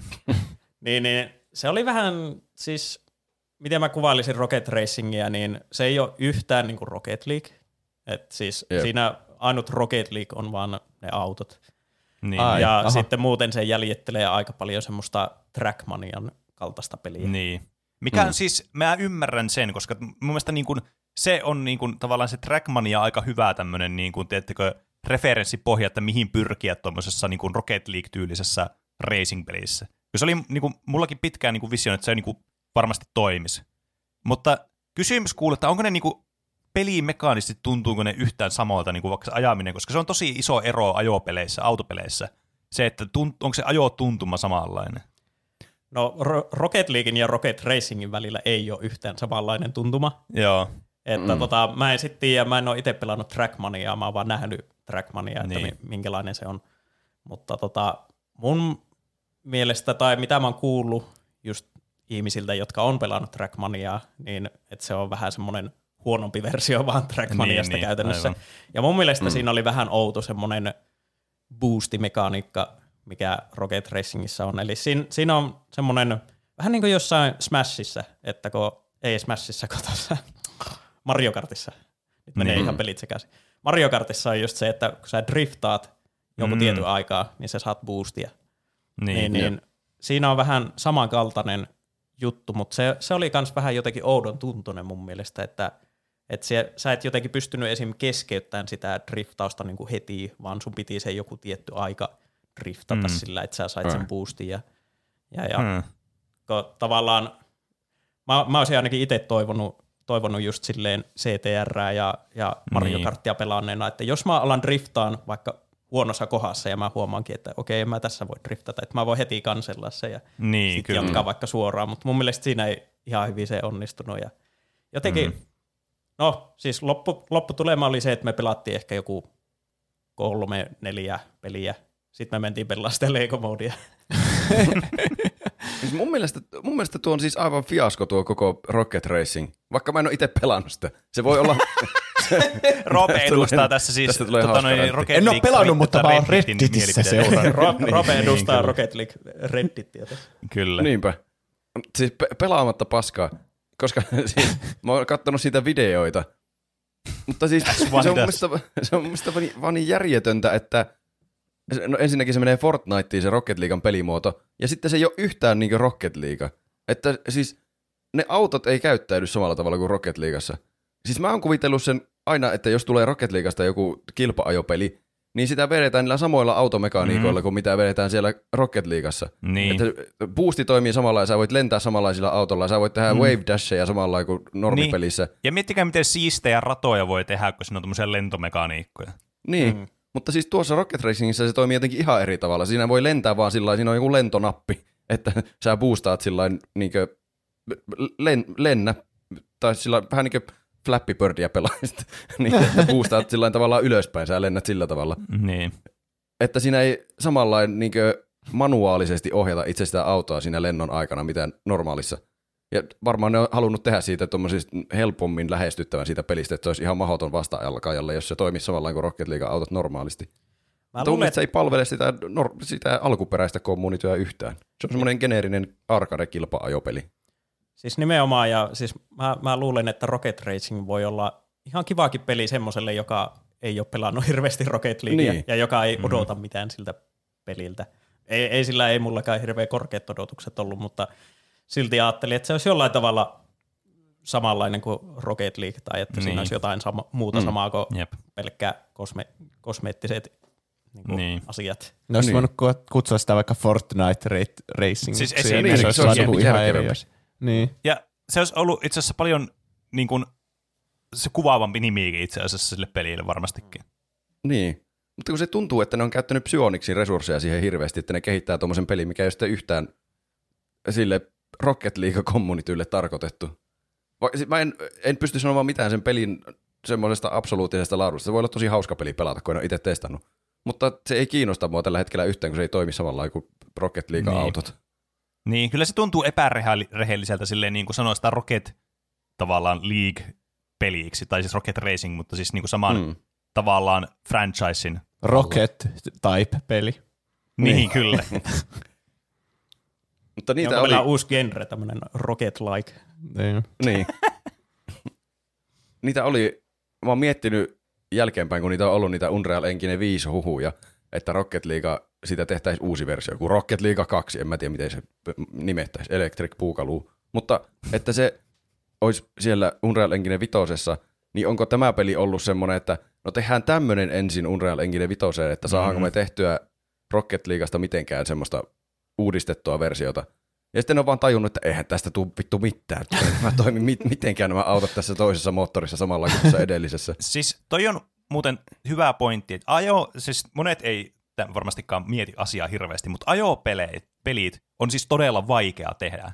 Johtuen siis siitä, varsinkin jos sulla on tommonen, niin kuin, jos sä siirryt Unreal Engine 3 Unreal Engine 5 ja yrität tehdä niin kuin, täysin niin kuin saman tuntuisen siitä autosta. Mä voin mm. kuvitella, että se on ihan todella vaikeaa. Kun on kuitenkin, tämä on fysiikkapohjainen peli, Rocket Niin. League. Niin mä voin vaan kuvitella, kuinka monta pientä muuttujaa siellä voi olla, joka muuttaa sitä ajotuntumaa siis ihan erilaiseksi, vaikka ne olisi näennäisesti tosi pieniä ne erot. Koska ajopeleissä sen tuntee tosi helposti sen eroon, mikä tulee niinku eri niinku pelien välillä. Se on Mm. aivan ilmeistä, kun sitä, niitä pelaa muutamia erilaisia. Se on vähän niin kuin, tiedättekö, pelaisitte jotakin tasohyppelypeliä, side-scrolleria, ja niin kuin vertaisitte jotakin Marioa ja Hollow Knightia ja sitten jotain vaikka Castlevaniaa, ne tuntuu, siis vaikka ne kaikki on niin kuin sivulta päin kuvattu, hypit, meet, ne tuntuu täysin eriltä joka ikinen peli. Mm. Ja kun Rocket League on vielä semmoinen jotenkin niin salamapurkissa ilmestys, että ne mekaniikat toimii siinä jotenkin niin tavallaan oudolla tavalla, omalla tavalla, että mm. Mm. se tuntuu semmoiselta, mitä olisi tosi vaikea replikoida niin uudestaan eri moottorissa, mm. että Mm. saa ne kaikki asiat toimimaan. Kun se tuntuma on siinä niin tärkeä, että mitä tapahtuu yhtäkkiä jollekin proskenelle, jos ne vaihtaakin sen pelin, mitä ne pelaa, eikä ne toimi enää samalla tavalla ne autot, mm. niin se, se ei varmaan toimisi. Joo, siis jos, jos joskus tulee olemaan Unreal Engine 5 tehty Rocket League, niin se, se on varmaan ihan järkyttävää se siirtymä just vanhasta Niin. Rocket Leagueista uuteen Rocket Leagueen, etenkin proskenessa, kun näkee esim. nyt tuossa Counter-Strikeissa, kun CSGO lop, loppu silloin, milloin se oli, Mm. lokakuussa olisiko ollut? niin, joskus tuossa syksy alussa. Niin. Ja sitten sen jälkeen tuli tämä CS2. Ja Mm. Siinäkin on jo ollut niin pro-pelaajilla ihan tosissaan totuttelemista siihen uuteen, kaikkeen niin, uuteen kyllä. mekaniikkaan. Ja toki siinä on sitten ollut vähän semmoista, että pelissä on ollut pukeja ja pitänyt mm, niin kuin, mm. sitten, sitten vielä vähän pätsätä sitä, mutta kuitenkin, että mä, mä ainakin näen niin, että CS ei ole edes niin fysiikkapohjainen, ja jos se CS Mm. on jo vaikeeta se siirtymä pelimoottorista. Niin. toiseen, niin se tulee olemaan ihan helvettiä sitten Rocket Leaguein suhteen, jos, Niin, jos se nyt tulee koskaan. niin. Tosiaan Rocket Leagueista vielä, siis tuosta, tai Psyonixista sen verran mä huviksen katsoin tuolta niiden nettisivulta, että milloin on viimeksi ollut Psyonixin roadmappi, jossa ne kertoo, että minkälaisia päivityksiä meillä on tulossa. Niin arvatkaa minä vuonna. Eli peli on tullut 2015 ja nyt eletään vuotta 24. Mä veikkaan, että 2020 on tullut viimeksi. Vaikka 18. 2016. Mitä Roope Veikka? 18. Se on 2019 on tullut Winter Roadmap. Oho. Siinä on Siitä kyllä on aika. viisi vuotta. Siitä on. Se on kyllä... Huhhuh. Se on... Ja siis tää on, tää on nyt vähän tämmönen, tämmönen boomer-hetki, että kyllä minä muistan sen ajan vielä, kun tuli, tuli Psyonixin roadmappeja, mutta siis Niin. mitä tapahtui 2019, Roope taisi tuossa aiemmin jo selittää, eli, eli tota, eikö se Epikki sin- sinä vuonna ostanut Joo. Psyonixin, niin, niin sen, sen jälkeen ne oli silleen, että ne no niin, ei, siitä. ei me enää kerrota teille, mitä me tehdään pelisuhteen. Että. Niin. Toi mun mielestä aika hyvin niin kuitenkin kiteyttää ton niin kuin, tavallaan, että miten se muuttuu tuommoinen niin kuin pienempi peliyhtiö siitä, että joku tosi iso massiivinen konglomeraatti ostaa ne, ja Mm. tavallaan se tulee sitten se korporaatio siitä yrityksestä. Tuossa niin kuin aika selkeä niin kuin käännös sille, että miten niin kuin tämä yritys vaan toimii yksinkertaisesti, vaan niin kuin Mm. ulkopuolisen silmien. Tämmöisellä tosi selkeällä tavalla, että niin kuin kommunikaatio vaan muuttuu ihan täysin. Niin voi vaan kuvitella, kuinka paljon eri muutoksia sillä sitten sisällä on tapahtunut muita asioita. Niin. kuin tämmöinen vaan. Tuo on oikeastaan hauskaa, että me palattiin tuohon alkuperäiseen ilmoitukseen, missä ilmoitettiin, että no niin, Epic ostaa nyt meidät pois. Mutta siellä oli, mä otin ylös oikein. Ehkä mä koitan suomentaa tai jotenkin. Siinä niiden Psyonixin ilmoituksessa oli siis, ne on yrittänyt vastata jotenkin tuleviin pelaajien huoliin sitten, kun tämähän kuulostaa pahalta, että Epic ostaa meidät. Että no mitä tämä tarkoittaa Rocket Leaguelle ja tälle kommunitylle? Me voimme iloisesti sanoa, että vastaukset ovat vain positiivisia. Rocket League on aina ollut ja tulee aina olemaan tämmöinen community-driven peli, eli miten mennään niin pelaajat edellä. Ja nyt kun olemme yhdistäneet voivamme Epikin kanssa, me voimme palvella kommunityä vielä isommilla ja paremmilla tavoilla. Ja mitä on sitten tapahtunut tässä viiden vuoden aikana? Nyt jotenkin kommunity on vihaisempi kuin ikinä yhtäkkiä. Mm. Ja sen huomaa kyllä Redditissä. Se, se, siellä on kaikki postaukset, että no Epic vaan rahastaa, tämä koko peli on pelkkää Epicin rahastusta ja pitää pantata talo, että saa jonkun yhden dekaalin sieltä. Ja peli, on, peli on paska ja täynnä smurfeja. Ja, no smurfit on kyllä perseestä, se, se, se on perseestä. Mutta mä en tiedä, kenen piikkiin se menee, miten niitä voi luotettavasti sieltä pänniä pois. Mutta tuo menee, tämäkään meidän räntti ei varmasti auta tätä yleisilmapiiriä tämän pelin suhteen, mutta tuo Redditin Echo Chamber menee jotenkin ihan yli välillä, koska siis siellä keksitään kaikesta mahdollisesta valitettavaa.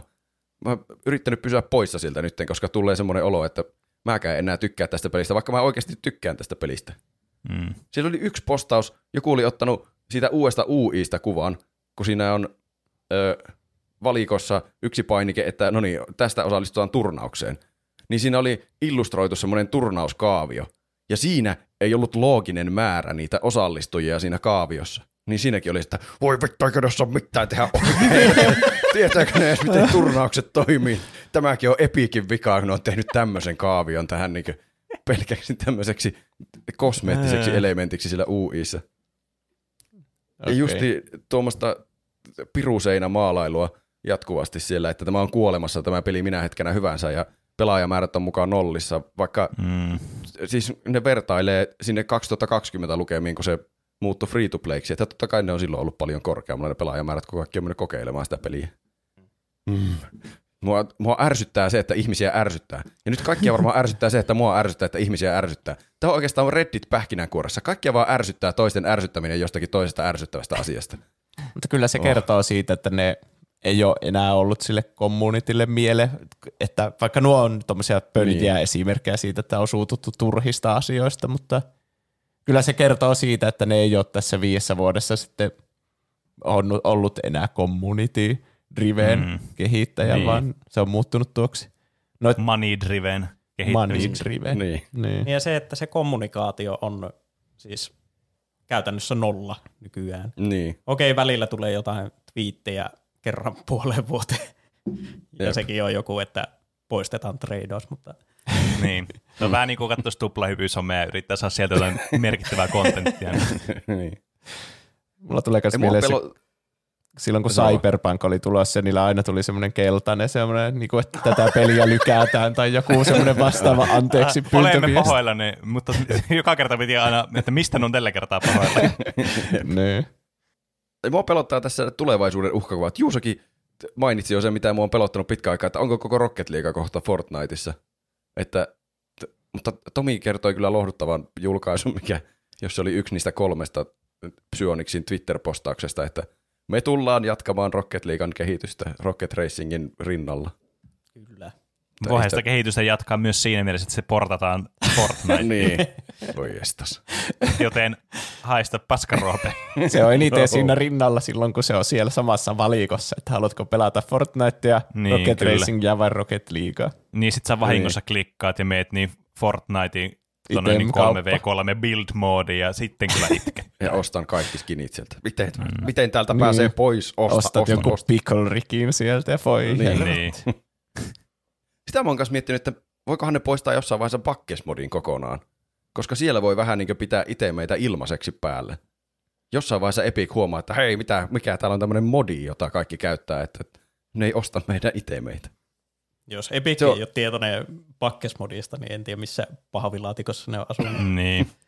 Ja se on täysin client-pohjainen, vain niin. pelaajalle itselleen näkyy siis Joo, eli. Kyllä. Niin, eli siis siellähän pakkesmodissa voi valita autoon ihan minkä tahansa itemin, mutta just niin kuin Pene sanoi, että se on täysin, täysin client-pohjainen, että se ei mene sinne serverille käytännössä. Silloinhan se olisi ihan rikkinäinen, jos pystyisi Mm, mm, niin, kyllä. serverille kaikille muille esittelee, että hei, mulla on tämmöinen Alpha Boost ja ka- kaikkea. Mm. RIP Alpha Boost muuten myös tässä treidauksen myötä itemi, Niin jolla, mikähän se arvo oli? Se oli monen tuhannen euron arvoinen it- itemi. Tähän mm. helvet. Miten Se voi olla monen hullua. tuhannen euroa arvo? Se, se Siis oli niin nimensä mukaisesti Alpha Boost, eli sen sai pelin alfa-vaiheesta pelkästään.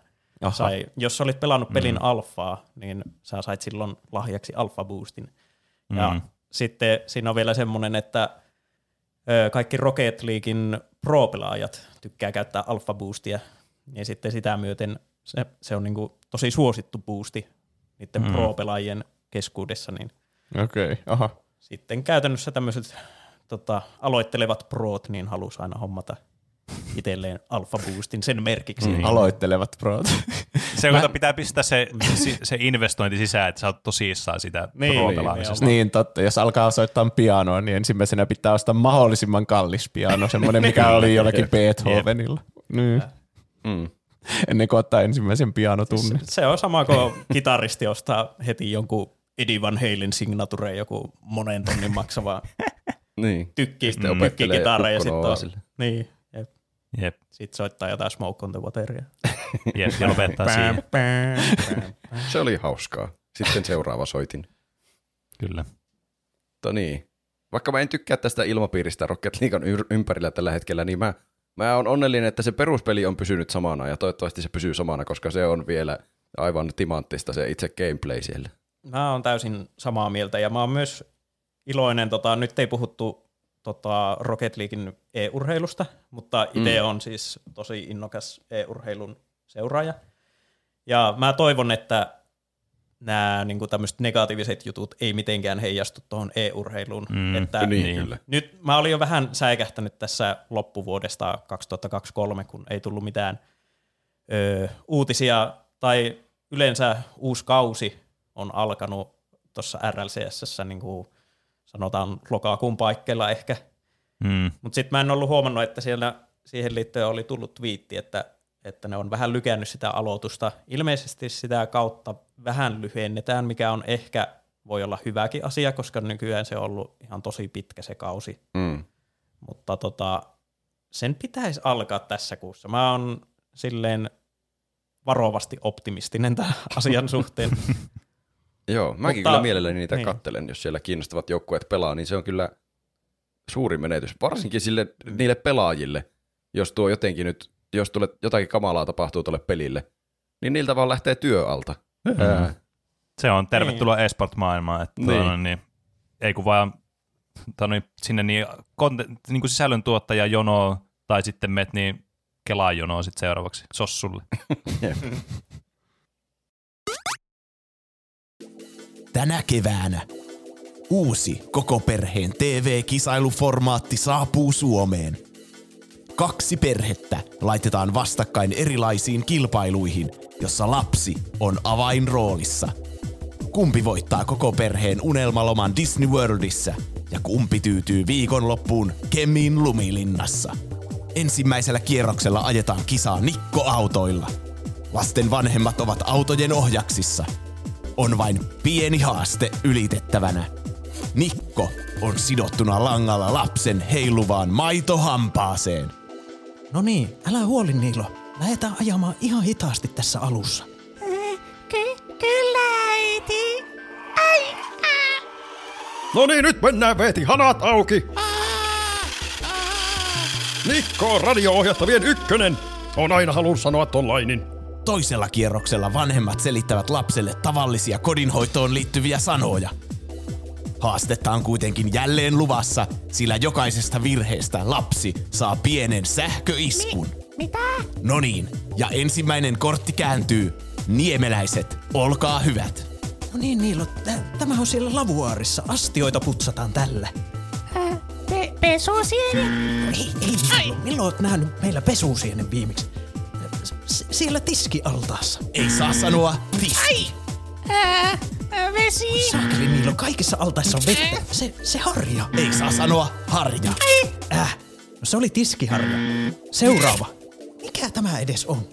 Ohi. Finaalikierroksella panokset kovenevat ja edellisten kierrosten pisteytys muutetaan ajaksi. Terhosten perheen saldoon on tippunut 40 sekuntia, kun taas niemeläisillä aikaa on jäänyt vajaat 5 sekuntia. Viimeisellä kierroksella lapsen kieli on jäätynyt lyhtypylvääseen. Onnistuuko joukkueiden irrottaa kieli aikarajan sisällä? No niin, meillä on hyvin aikaa. Otetaan vähän lämmintä vettä, niin saa tuo jää sulamaan. Kuule Niilo, meidän on pakko voittaa. Mä en ole ikinä käynyt Disney Worldissa, mun vanhemmat ei koskaan vienyt mua. Teen tän nyt meidän koko perheen vuoksi. Niilo, kuule, nyt voi vähän kirpasta. No, mitäs tykkäsitte? Tästä tulee kuulkas nelosmedian lippulaiva.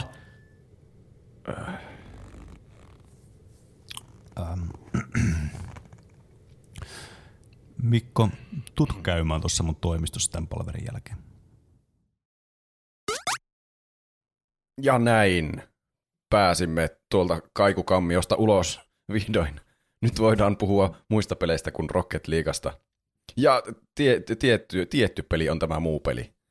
Paljon varmasti positiivisempia säväyksiä tässä puoliskossa. Hollow Knight. Vai on? Vai onko Penelle joku hirveä räntti takataskussa? Ei kyllä.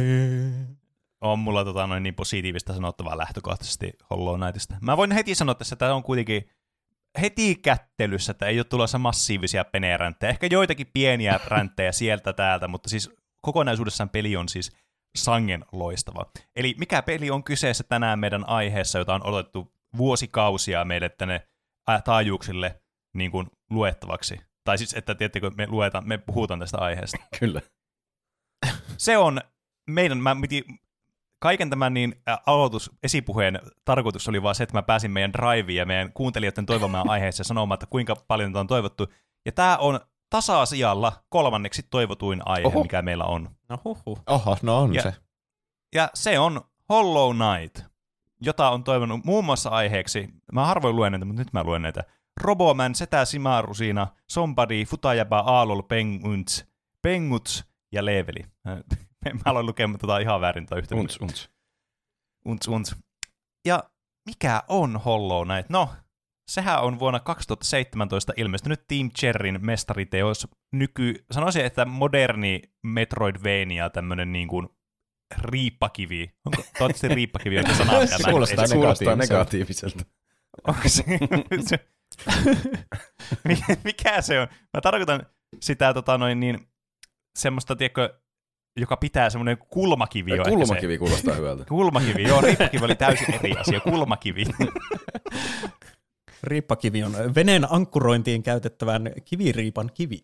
Ah niin, tietysti. Kuvaannollisesti taakka. No hei, tää on, tää on niin kuin, tää ankkuroi nykyä, nykystandardit tota noin niin, mod- Metroidvania-peleille. Mm. Mm. Väitätkö, että Hollow Knight on tota Metroidvania-genren taakka? Käytännössä. No, otetaan selvää sitten tässä aiheessa, kun päästään eteenpäin.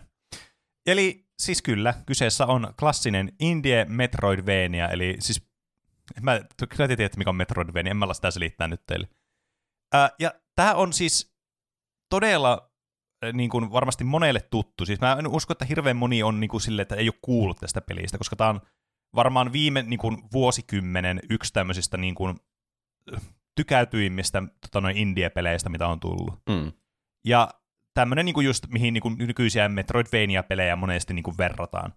Ää, eli siis tämmöinen niinku kolmen kehittäjän tekeele, eli Ari Gibsonin, William Pellen ja David Kazin tekemä peli, australialaisen pelistudion tuottama, jossa pelataan tämmöisellä ritaarilla, tämmöisessä mystisessä sairauden kiroamassa maassa, jossa nämä asukkaat on kaikki tämmöisiä, niin kuin tämä peli mukaan lukee, tämmöisiä ötököitä tai insektoideja, joka on siis nämä on tosi, tosi mieleenpainuvia jo heti niin kuin visuaalisesti tämä niin kuin koko lähtökohta tässä. Ja tämä on tunnettu tämä peli muun muassa mun mielipideiden perusteella, mutta siis niin kuin yleisestikin siitä, että tämä on tosi niin kuin esteettisesti tosi kaunis peli, niin kuin visuaalisesti, niin kuin myös audiollisesti tämä peli.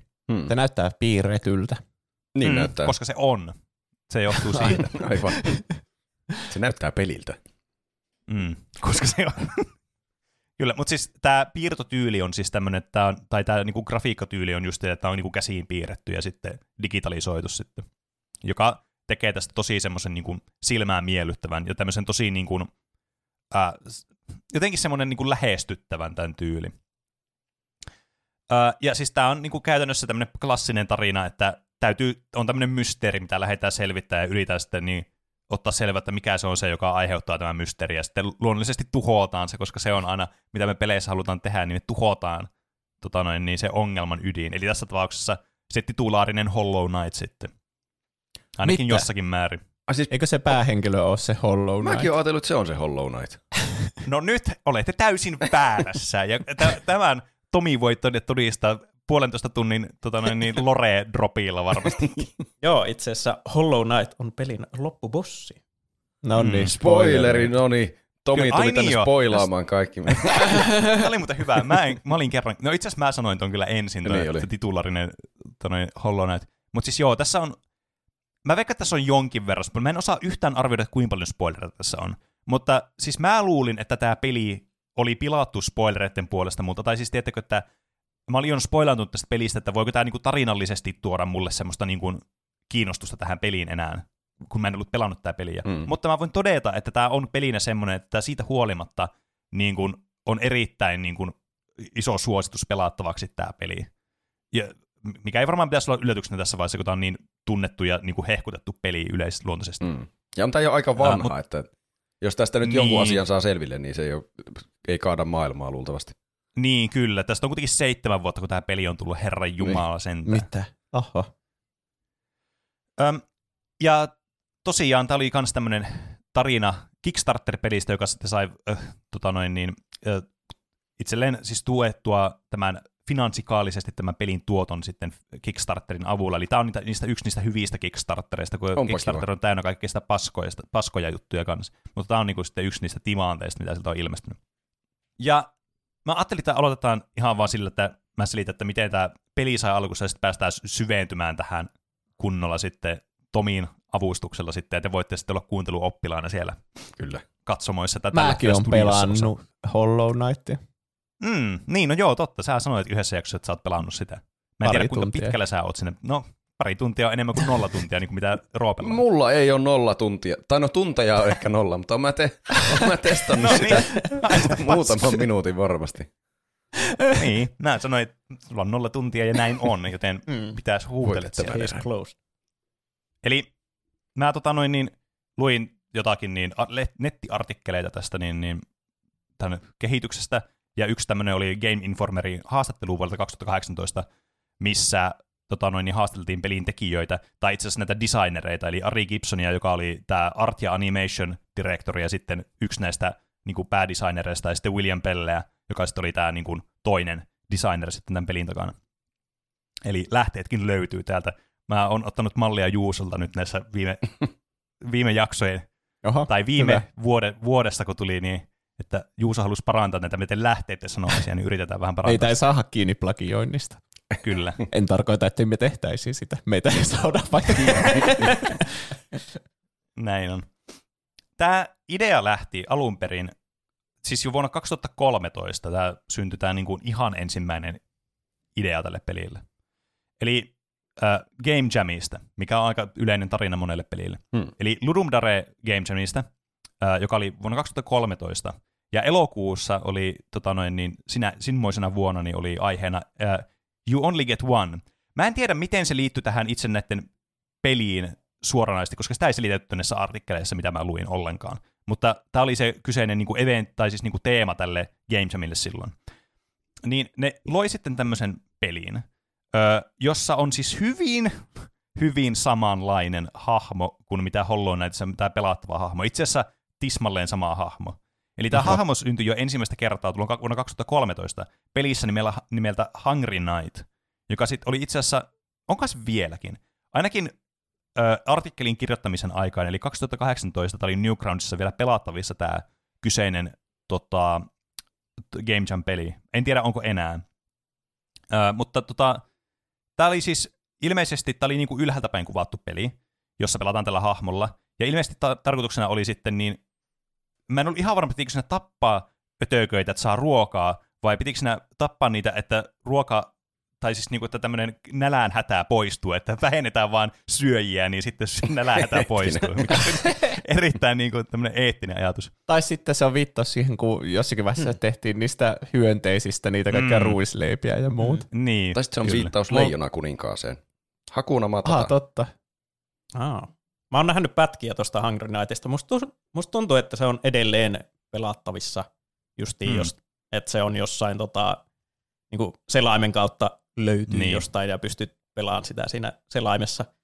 Mutta Mm. joo, siis mun käsittääkseni siinä justiin tapettiin vihollisia, jotka myös näyttää hyvin paljon siltä, että ne vois olla ihan hyvin Hollow Knightissa. Niin, kyllä. Ja, ja sitten tota, sit kun vihollisen tappaa, niin siltä tippuu semmoinen marja. Ja mä muistan vaan sen, että siinä oli punainen marja, oli semmoinen ihan tavallinen marja, joka vie vaan sun, niin kuin, siirtää sun nälkää käytännössä. Niin. Ja peli päättyy tosiaan siihen, että jos sä kuolet nälkään, siinä, mm. siinä koko ajan siis tota, menee semmoinen mittari sinne Kyllä. ko- kohti nollaa. Mutta sen punaisen marjan lisäksi siinä oli semmoinen, olisiko ollut vaaleanpunainen marja, tai joku semmoinen, josta sai vielä speed boostin lisäksi, että sä pystyt Aa. liikkumaan nopeammin. Pystyi menemään tappamaan muita nopeammin, että sai lisää syötävää. Mm. Joka on siis täysin ritarillista toimintaa tietysti kaikkien niin kuin mittareiden mukaan. Mm. Ja, se, ja muistaakseni, ellei ihan väärin muista, niin siinäkin piti kerätä jotain maskeja myös, että Mm. sä pääsisit sen pelin läpi, että sä, sun piti joku kolme maskia tai jotain Niin. kerätä, että sä sitten pystyt menee sinne loppupaikkaan tai jotakin vastaavaa. Ja tämä, Mm. no ehkä selviää, että tai ei selviä, en tiedä miten Pene on suunnitellut tämän Selviää, jakson. tämä selviää juuri nyt, koska tämä on siis hyvin samanlainen kuin mitä sitten tässä alku- Hollow Knightissa täytyy tehdä, eli kerätä tämmöisiä maskeja.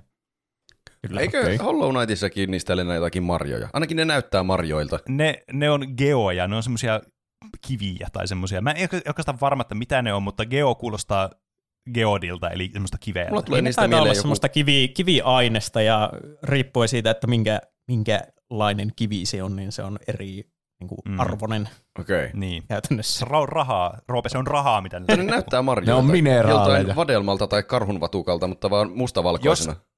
Musta tuntuu, että sulla on hyvin isoja hahmotusongelmia, jos näyttää sun mielestä marjoilta, mutta tätä, toisaalta sä oot ihan oikeutettu sun omaan mielipiteeseesi. Mun Mun mielestä- mielestä... Katsoa, miltä ne näytti.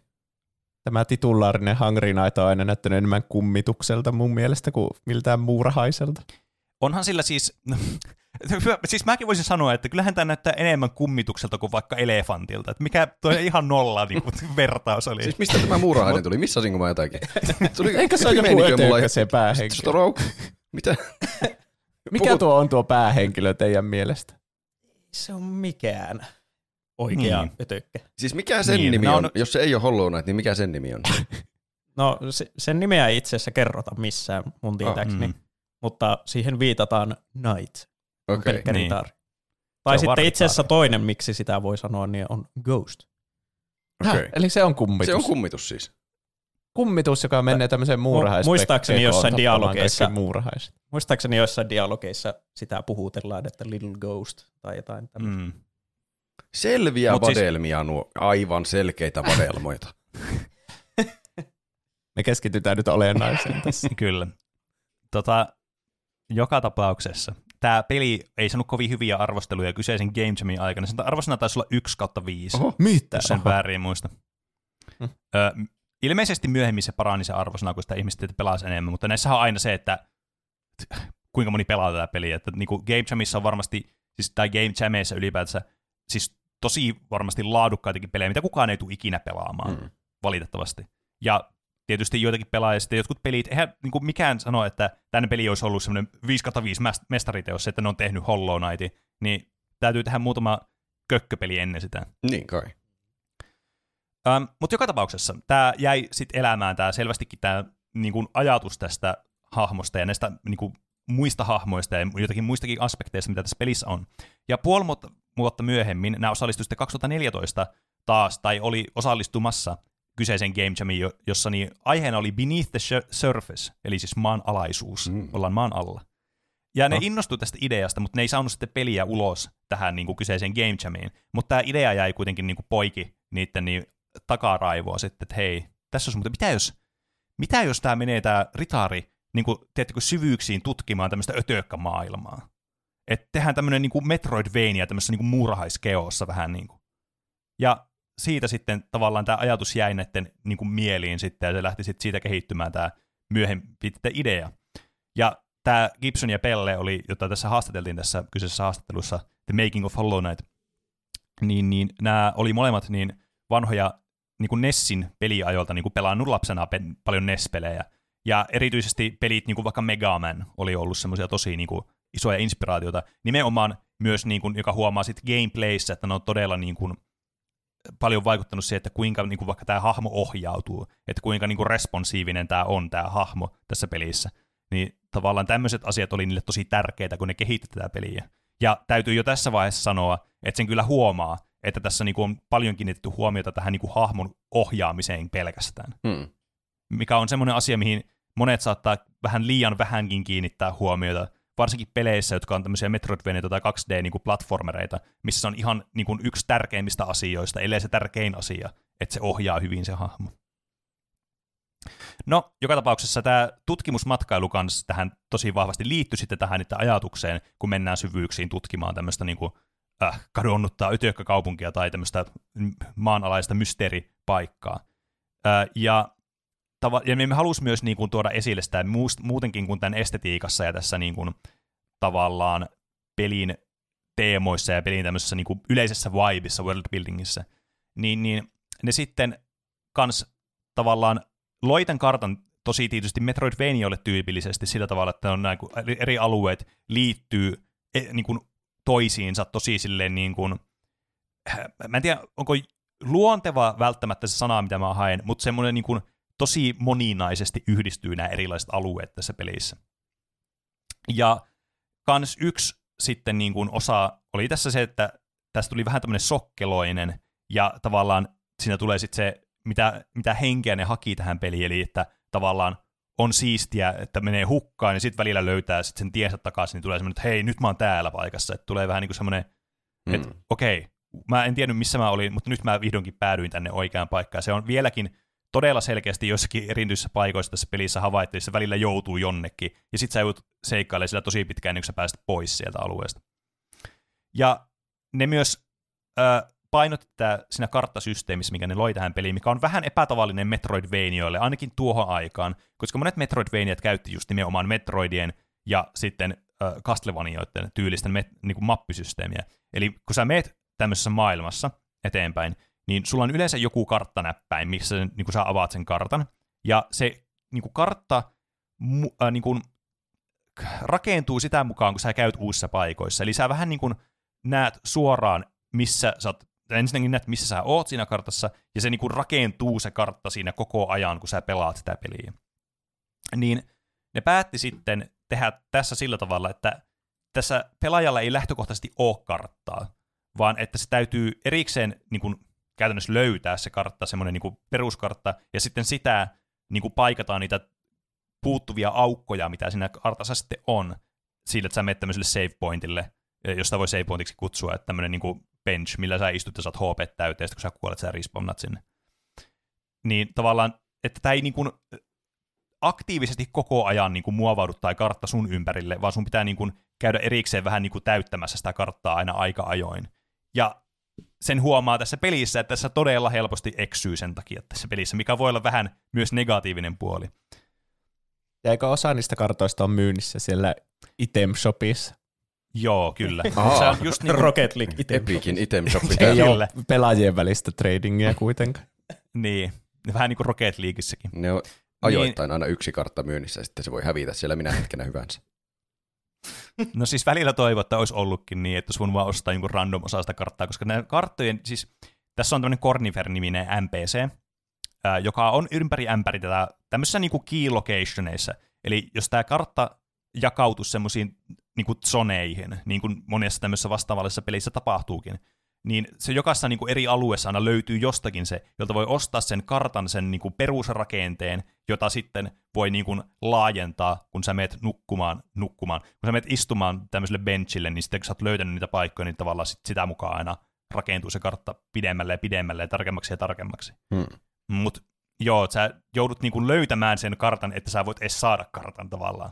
Ja Okei. mu- muistaakseni itse asiassa, öö, mä, mä oon kuullut tästä, näinköhän jonkun videon aiheeseen liittyen, todella, todella luotettava lähde nyt. No niin. mutta, mutta siis muistaakseni silloin, kun ne loi ekaa kertaa tämän Corniferin pelin, Mm. niin, ja, ja sitä testattiin sitä peliä, niin todettiin, että sitä oli liian vaikea löytää sitä Corniferia tietyistä mm. paikoista.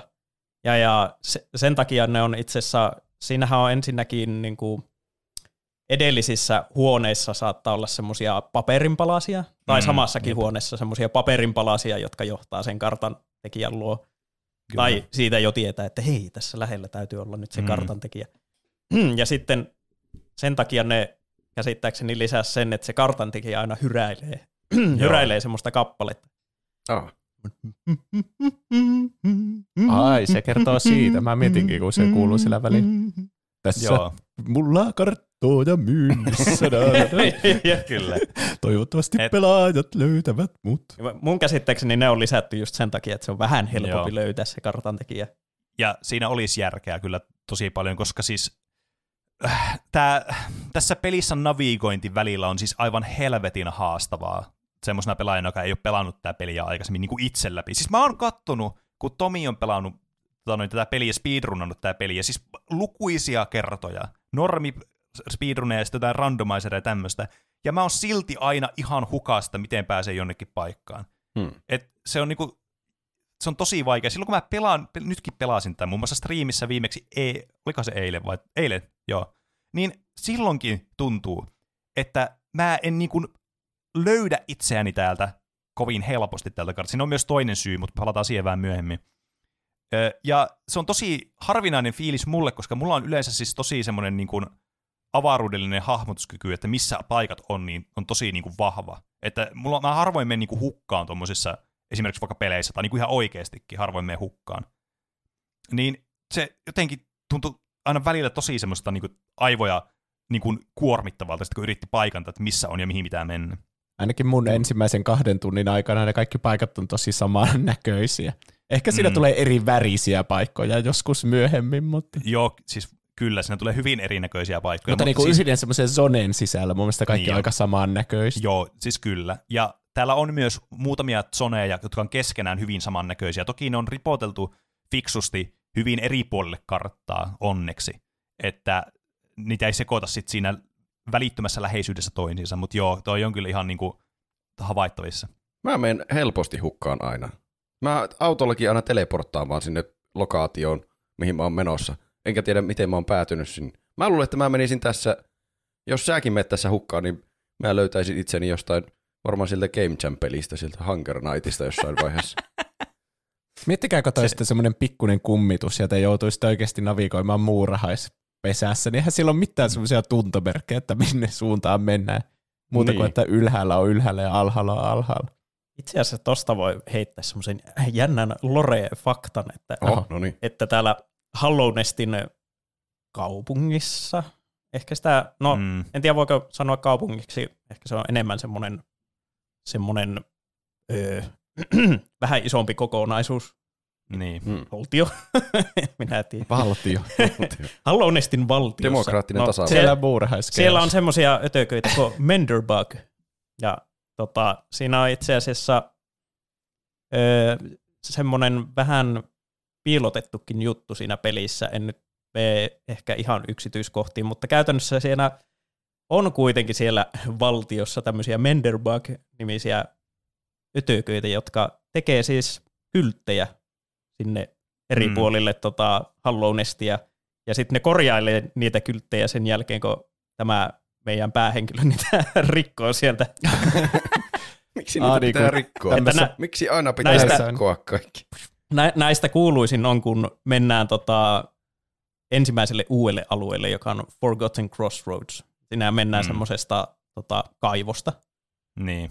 Niin kun sä laskeudut sieltä kaivosta sinne ka- kaivon pohjalle, niin siinä on heti vieressä semmoinen kyltti, joka osoittaa eri suuntiin.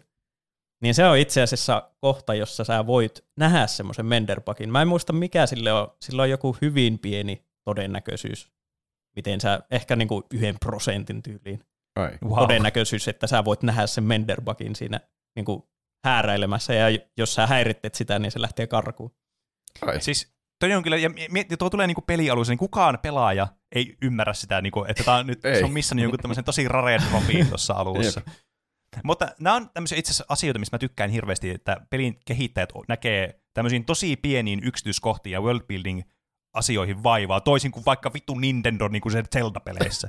Että niin kuin lisätään tämmöisiä niin kuin oikeasti tämmöisiä tosi pieniä juttuja. Ne ei tarvitse olla isoja juttuja, mutta tämmöisiä pieniä elementtejä, jotka niin kuin, ne kerääntyy tämmöiseksi massaksi, ne luo uskottavamman kuvan siitä niiden maailmasta, maailmasta mitä ne on luonut. Ja tämä on tosi hyvä peli, niin kuin nimenomaan siitä, että on, worldbuilding on tosi kiinnostavaa, ja tämä on jotenkin tosi tämmöinen niin kuin, mukaansa tempaava tämä niin kuin maailma, mikä tähän on tehty.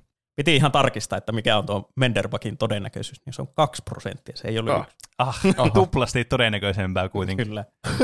Eli joka 50 pelaaja sen näkee sieltä ekaa kerran, ja luultavasti ei edes näe sitä välttämättä siinä. Ei oo Mutta siis siinä se voi, se voi nähdä myöhemminkin se todennäköisyys, niin kuin, se tulee joka kerta, kun sä siirryt sieltä Aa, ylhäältä alas. Aivan, Aa. niin niin. Et mitä useamman sä, useammin sä meet sen saman reitin siitä, niin sä voit nähdä Menderbugin. Mä tiedän, mitä mä teen seuraavalla kerralla, kun mä pelaan tätä peliä. Pelkästään hypit kaivosta alas.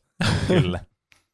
Ähm, ja ne, tota, noin, niin, tähän niin kuin liittyen vielä, äh, että mikä niin kuin yksi ongelma monessa Metroidvania pelissä on just tämmöinen niin kuin backtrackaaminen, jota täytyy monesti tehdä. Ja tässä pelissä mun täytyy sanoa, että tämä backtrackaaminen on todella paljon vaivalloisempaa kuin useassa muussa Metroidvania-peleissä, mitä mä oon pelannut. Ah. Mutta edelleenkin niistä vähän myöhemmin lisää. Äh, niin, niin nämä on kuitenkin sen verran niin kuin kohteliaita ollut tämän peliä kehitellessä, että kun iso semmoinen mälsyys tulee backtrackkaamisessa siitä, että sä menet paikkaan, mikä on samaa ja semmoinen liian helppo paikka, ja sä vaan niin menet läpi siitä, ei mitään merkitystä oikeastaan. Että se on vaan semmoinen työ, mikä sun pitää tehdä. Niin tässä nämä sentään joitakin alueita, niin kuin vaikka toi Forgotten Crossroads, niin on sitten myöhemmässä vaiheessa peliä vähän erilainen, että sillä on eri vihollisia ja vähän visuaalisesti erilainen, että se tavallaan luo semmoista niin kuin mielenkiintoa palatakin sitten tässä ja backtrackata tässä pelissä myöhemmin. Että se ei ole vaan aina se, että meipä tänne y- niin kuin level 1 alueelle, tälleen lainausmerkeissä. Että siinä saa vähän semmoista vaihtelua kuitenkin siinä. Ja täytyy sanoa, että se ehkä paremmin kanssa erottuu joukokseen tämä Forgotten Crossroads niin kuin alueena tästä muusta massasta silloin, kun tämä muuttuu täksi Infected Crossroadsiksi sitten myöhemmin. Um, tästä pelistä myös, se huolimatta, siitä huolimatta tässä on tosi paljon sisältöä, tähän on tullut neljä lisääri tota noin, niin, niin kuin kontenttia tähän peliin, niin tästä poistettiin myös paljon sisältöä. Ihan niin kuin viime, semmoisessa viimeisissä vaiheessakin pelin kehitystä, jos jopa sen jälkeen, kun peli on tullut ulos. Oho. No mä Okei. selitän kohta. Ja mä veikkaan, että kun mä selitän, niin Tomi tietää, mistä mä puhun. Mutta tota, siis tos, tästä pu- poistettiin muun muassa tämmöinen kokonainen alue kuin Bone Forest tästä pelistä, mikä oli tarkoitus olla tämän peli- mapin niin kuin ihan alhaalla semmoinen vielä niin kuin late game alue, joka jättiin, siis mikä oli vähän niin kuin jo tehty tähän peliin, mutta se vaan jätettiin pois, koska tämä oli jo valmiiksi niin massiivinen tämä kartta, ja tässä meni niin helposti jo hukkaan muutenkin. Ne olisi vaan se, että okei, okay, scratch that, että tämä on tarpeeksi iso nyt. Tai vaikka, että toi Deep Nest, mikä on semmoinen paikka, mitkä monet pelaat, kun sinne ensimmäistä kertaa joutuu, on vaan silleen, että vittu, miten mä pääsen pois täältä. Niin oli vielä isompi joskus aikaisemmassa vaiheessa tämä pelin kehitystä. Mutta se sitten päätettiin kans pienentää, koska tajusi, että okei, okay, wow, hold your horses, että tämä on ehkä ihan tarpeeksi nyt, nytkin tämä, mitä tämä on, koska se on tosi iso jo valmiiksi se alue ja tosi vaikea navigoida. Hmm. Ja sitten nämä oli tarkoitus tehdä tähän DLC-lisäsisältönä y- yksi tämmöinen pelihahmo, Hornet, joka tässä nähdään. Täällä oli tarkoitus tulla niinku erillisenä lisäsisältönä niinku myöhemmin tähän peliin, mutta jos mä en väärin muista, tällekään mä en niinku lähteitä suoraan löytänyt, niin tämä leikattiin siis pois niinku sen jälkeen, kun oli jo announcannut, että tämä olisi tulossa, koska tämä vaan paisui tämmöiseksi niin isoksi projektiksi, että joka tunnetaan nykyään nimellä peliksi, jota ei koskaan tule, eli Hollow Knight Silksongiksi. Se tulee minä hetkenä hyvänsä. niin, kyllä. Joku kuuntelija tai joku katsoja Twitch-striimissä vitsaili, että nyt kun mä oon pelannut tuon pelin läpi, niin heti välittömästi ensi viikolla varmasti tulee Team Cherryltä ilmoitus, no niin, nyt me olemme julkaisemassa tämän pelin. Se olisi kyllä ja jos hyvä. näin on, niin suurimmat pahoittelut kaikille. Joo, tuon mä itse asiassa muistin itsekin, että ne alun perin lähti työstämään pelkkää lisäosaa Hollow Knightille, Mm. mm. jossa pystyy seikkailemaan tuolla Hornetilla. Sitten Jep. tuomassa, että alkaa ehkä vähän lähteä lapasista, että tämä on jo niin Mm. iso, ison skaalan lisäosa, että mitä jos vaan tehdään Mm. kokonaan uusi peli. Ja Niin. sitten itse asiassa 2019 julkistettiin traileri, että coming soon, kohta tulee Silksong. Suun. Coming soon. Coming soon. Toi on tommonen Valve Time coming soon. Tommonen viisi vuotta myöhemmin silti ollaan silleen, hmm, hmm, Mm. ehkä joku päivä. Kohta se on, siis niin kuin, ei vitsilläkään enää se kymmenen vuotta. Me ollaan jo puolivälissä siihen, niin voiko tämä meemiä enää edes tuhota tässä? Mä en, mä en tiedä, miten mä olin niin naivi, että mä ajattelin, että se, se tulee just silloin, kun mä valmistun yliopistosta, niin mä voin sitten vaan, sen jälkeen mulla on aikaa pelata sitä. Ja nyt mä oon ollut jo, mitä, kolme ja puoli vuotta työelämässä, niin On vaan silleen, god damn. Onneksi aikaisentaan kuluu nopeammin, kun me ollaan tämmöisiä aikuisia ihmisiä, niin Miettikää, kun olisi joku Onneksi. 70-vuotias tai 80-vuotias, se olisi silleen, että come in soon, toivottavasti mä en pelata sen, kuin mä menehdyn. Toi, lähden toi on siis planeetalta. niin morbinen ajatus, että mä en halua ajatella sitä asiaa. Ja sitten joka kerta, kun sitä lykätään, niin sä vaan niin kuin katsot sun ryppyisiä käsiä ja mietit, että saatkohan sä ikinä enää pe- pitää, pitää sitä peliohjainta kädessäsi. mulla on Mhm. itse asiassa tästä vähän semmoinen koskettava, koskettava tarina tota, liittyen just Silksongiin. Niin, niin, öö, mutta mulla ei ole siihen liittyen tausta niin tietoa, mun pitää vähän katsoa Silksong-wikiä. Lähtee. Että tota, mä, mä nostan sen kohta esille, mutta muistakaa, Okei. että mulla on tähän, tähän liittyen Silksongin pelaamiseen. No saat, saat keskeyttää, mutta minä hetkenä hyvänsä. Mä voin mennä tähän niin sitten tähän itse peliin nyt niin kuin tämän pelin kehityksen. Itse asiassa mä löysin sen. No sano vaan sitten. Okei, eli siis Silksongin, Silksongissa tulee olemaan tämmöinen bossi nimeltä, tai NPC ja bossi nimeltä Seth. Ja tota, tässä on semmoinen tarina, että tota, Seth on kehitetty ö, Seth Goldmanin ö, niinku pohjalta. Ja Seth Goldman on ollut tämmöinen tota, nuori syöpäpotilas. Sillä on ollut tota, Ewingin sarkooma, tämmöinen syö, syöpätyyppi. Ja se oli sitten piirtänyt tämmöisen kuvan, se oli suuri Hollow Knight-fani. Se oli piirtänyt kuvan, tota, että minkälainen otuus siihen voisi tulla siihen Silksongiin. Se oli, Oh. Ja se oli lähettänyt kirjeen sitten Team Cherrylle. Oho. Niin Team Cherry meni ihan paikan päälle käymään sitten Sethin luona. Ja Seth on itse asiassa varmaan niin kuin harvoja ihmisiä maailmassa, joka on päässyt pelaamaan Hollow Knight Silksongin Aha. demoa. Oho. Ja, ja no valitettavasti Seth sitten hävisi tämän taistelun syöpää vastaan, mutta hän kuitenkin ehti vielä vähän päässä kokeilemaan tuota Silksongia. Ja, ja, ja tämä tosiaan tämä sen piirroksen pohjalta luotu hahmo on tulossa tuohon Silksongiin. Mun mielestä se on jotenkin tosi siisti ele. On. On kyllä. No on.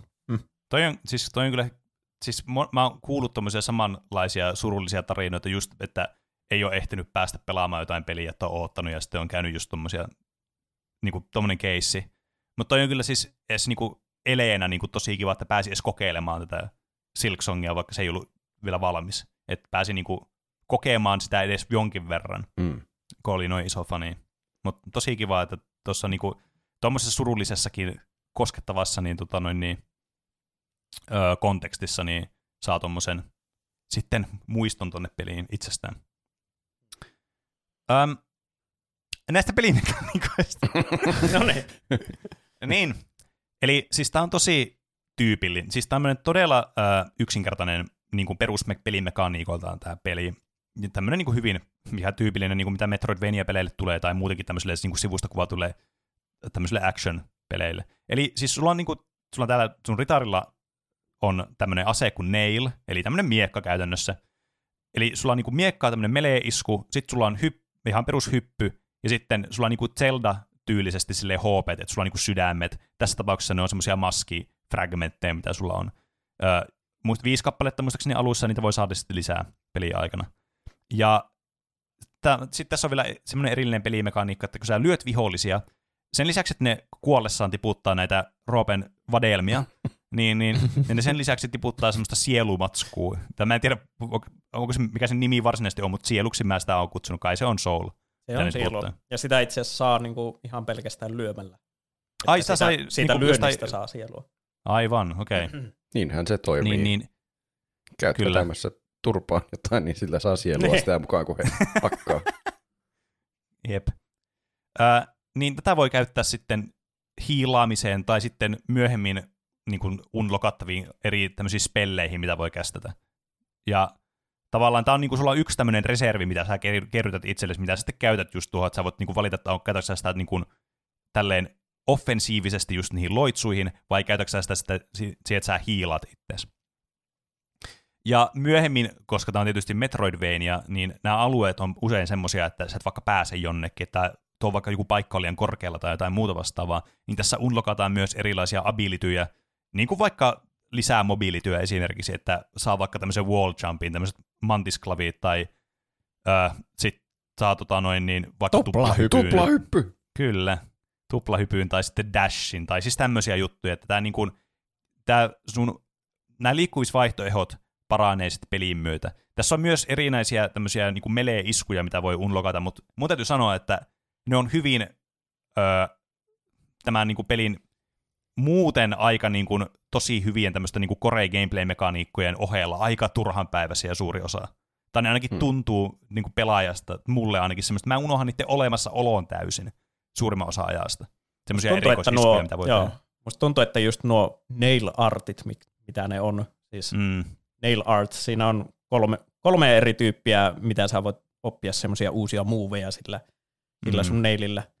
Ja musta tuntuu, että ne on parhaiten, siis niitä, parhaiten on hyödyntänyt speedrunnaajat. niin. En usko, että muut edes hirveästi käyttää kuin nuo Mm. speedrunnaajat. Ne on tiettyihin asioihin nimittäin just speedrunneissa hyviä. mm. Ja esimerkkinä tota, ö, jollain vanhoilla pätseillä, niin jos oot tehnyt semmoisen, onko se dash slash nimeltään, Mm, sä teet dashin ja sitten lyöt samaan aikaan, niin se tekee semmoisen pitkän, pitkän tota, iskun.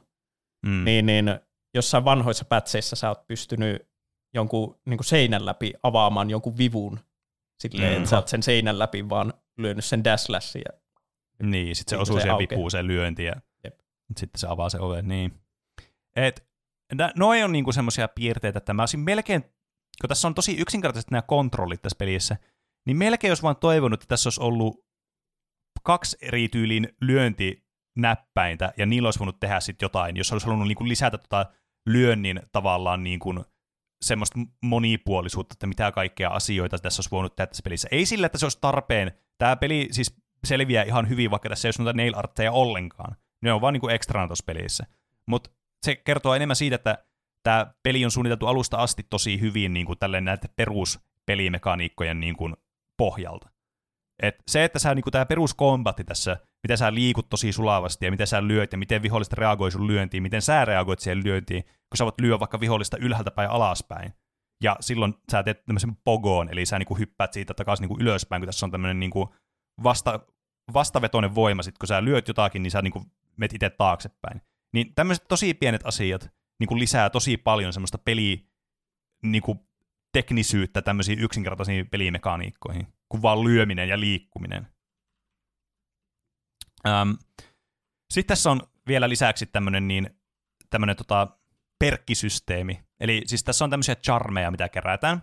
Eli sulla on tietty verran tämmöisiä niin kuin charm-slotteja tai tämmöisiä notcheja, mihin sä voit laittaa tämmöisiä erilaisia niin kuin, no yleensä ominaisuuksia tai buffeja, mitä niistä saa. Et esimerkiksi vaikka sun miekka lyö pidemmälle tai sä saat enemmän sielua, kun sä lyöt, tai että ö, sä vaikka, en mä tiedä, kutsut tämmöisen apurin. Niin näitä sitten kans vaihtelemalla, näitä on aika paljon erilaisia, niin voi tavallaan tehdä semmoisen oman pelityylin, mistä tykkää sitten. Ja nämä lisää tosi paljon kans semmoista niin kuin helppoa, passiivista semmoista monipuolisuutta tähän peliin. Joskin e- yksi semmoinen suuri valituskohta tässä on se, että mikä on mun mielestä ärsyttävää, koska se ei, tämä ärsytys koskee vain semmoisia pelaajia, jotka pelaa uutena tätä peliä, ja tai semmoisia, jotka eksyy helposti, kun tässä on erikseen olemassa tämmöinen charmi, missä sä näet itse kartalla. Mikä on mun mielestä siis suoraan sanottuna Team, Team Cherry, kun kuuntelette tätä, niin aivan typerä feature. Koska se tarkoittaa joko sitä, että A, sä joudut käyttämään yhden notchin siihen, että sä näet itse kartalla, mikä pitäisi olla perusominaisuus vittu kartassa videopelissä. toinen, sä otat sen pois, että sä voit niinku käyttää sitä enemmän niinku vaikka offensiivisia asiaa, mutta silloin sä hukkaat itsesi, ellei sä ole pelannut tätä peliä ja tavallaan, että sä niinku hahmotat itsesi paljon paremmin sieltä kartasta. Tai yksinkertaisesti vaan käytät enemmän aikaa siihen navigointiin, vaan sen takia, että sä saat, sä saat tämmöisen niinku buffin suhun itseesi. Ja se on mun mielestä vähän semmoinen niinku pelimekaniikka, joka ei oikeastaan lisää muuta kuin turhua, turhautumista. Et, et se ei niinku, mä en näe sitä lisää arvoa, mitä se tuo hirveästi. Toki ne varmasti, Team Cherry varmaan ar- argumentoisi itse jossain Twitterissä, jos mä olisin niille twiitannut tämän asian. Että no, mutta itse asiassa Pene, kuuntelepas nyt, kun sä et näe itse kartasta, niin sä joudut enemmän kiinnittämään huomiota sun ympäristöön ja navigoimaan siellä ja miettimään, missä sä oot. Mä sanoin teille, että vittu, tässä on ihan tarpeeksi sokkeloinen tämä peli muutenkin. Se on tosi vaikea löytää itseä joka tapauksessa. Niin Ja- tämä ei lisää hirveästi tähän. Mä tykkään tästä väittelystä, joka tapahtuu sun pään sisällä. Itse asiassa tämä tapahtuu mun pään ulkopuolella, koska mä puhun tätä teille auki tässä. Mun mielestä se myöskään niinku, se maailma, missä liikutaan ja se kartta ei ole niinku yksi yhteen, että, siinä on, että se ei ole niinku kovin helppoa niinku Mm. nähdä ilman sitä hahmokuvaa, että missä kohti on. Ja Mm, sitten kun mm. se ei ole kovin laaja se kuvakulma, mitä näkee, niin, Niin, sit, se, niin se ei ole kovin helppoa. Se niin. vaatii hirveänä tutkimista justiinsa. Ehkä pitää löytää niitä maamerkkejä, että no okei, tässä on tämä penkki, niin ehkä tämä Niin. on tämä penkki. Jep. Mutta siis toi on itse asiassa asia, mitä ne peliä kehittäessä niin kun haluus tehdä tähän. Ihan niin kuin omasta halusta. Että tämä mappi on vähän tämmöinen suurpiirteinen, että se ei ole niin, se ei ole niin tarkka kuin useissa vaikka Castlevania-peleissä tai jossain Metroid-peleissä. Että se ei ole semmoinen yksi yhteen, yksi ruutu näkyy silleen kaikki tosi tarkasti detaljit ja niin poispäin, vaan että se on niin kuin kartta, että se vähän niin kuin on suuntaa antava, että se on niinku sen verran tarpeeksi tarkka, että sä voit paikantaa itse ja löytää tien, mutta se ei anna sulle vähän niinku mitään lisää sitten siinä. Hmm. Mikä on siis ihan fine mun puolesta, jos tämä pelihahmo edes näkyisi tässä vitun kartassa, silleen niin kuin, kun haluaisi. Kyllä se, se, se tuntuu kyllä kun semmoiselta perusominaisuudelta, että pystyy paikantamaan itsensä kartasta. Että ei tarvitse käyttää mitään vaan meidän- resurssia siihen. Se on meidän nykynuorten vaan ajatus, koska vanhanaikaisista kartoista ei näe, että missä kohti Niin, sä niin, oot Semmoisesta siinä. puhelinluettelosta. Sen jälkeen, kun on alkanut No, kännykältä Mulla on, katsoa jotain uuti- mulla on uutisia teille.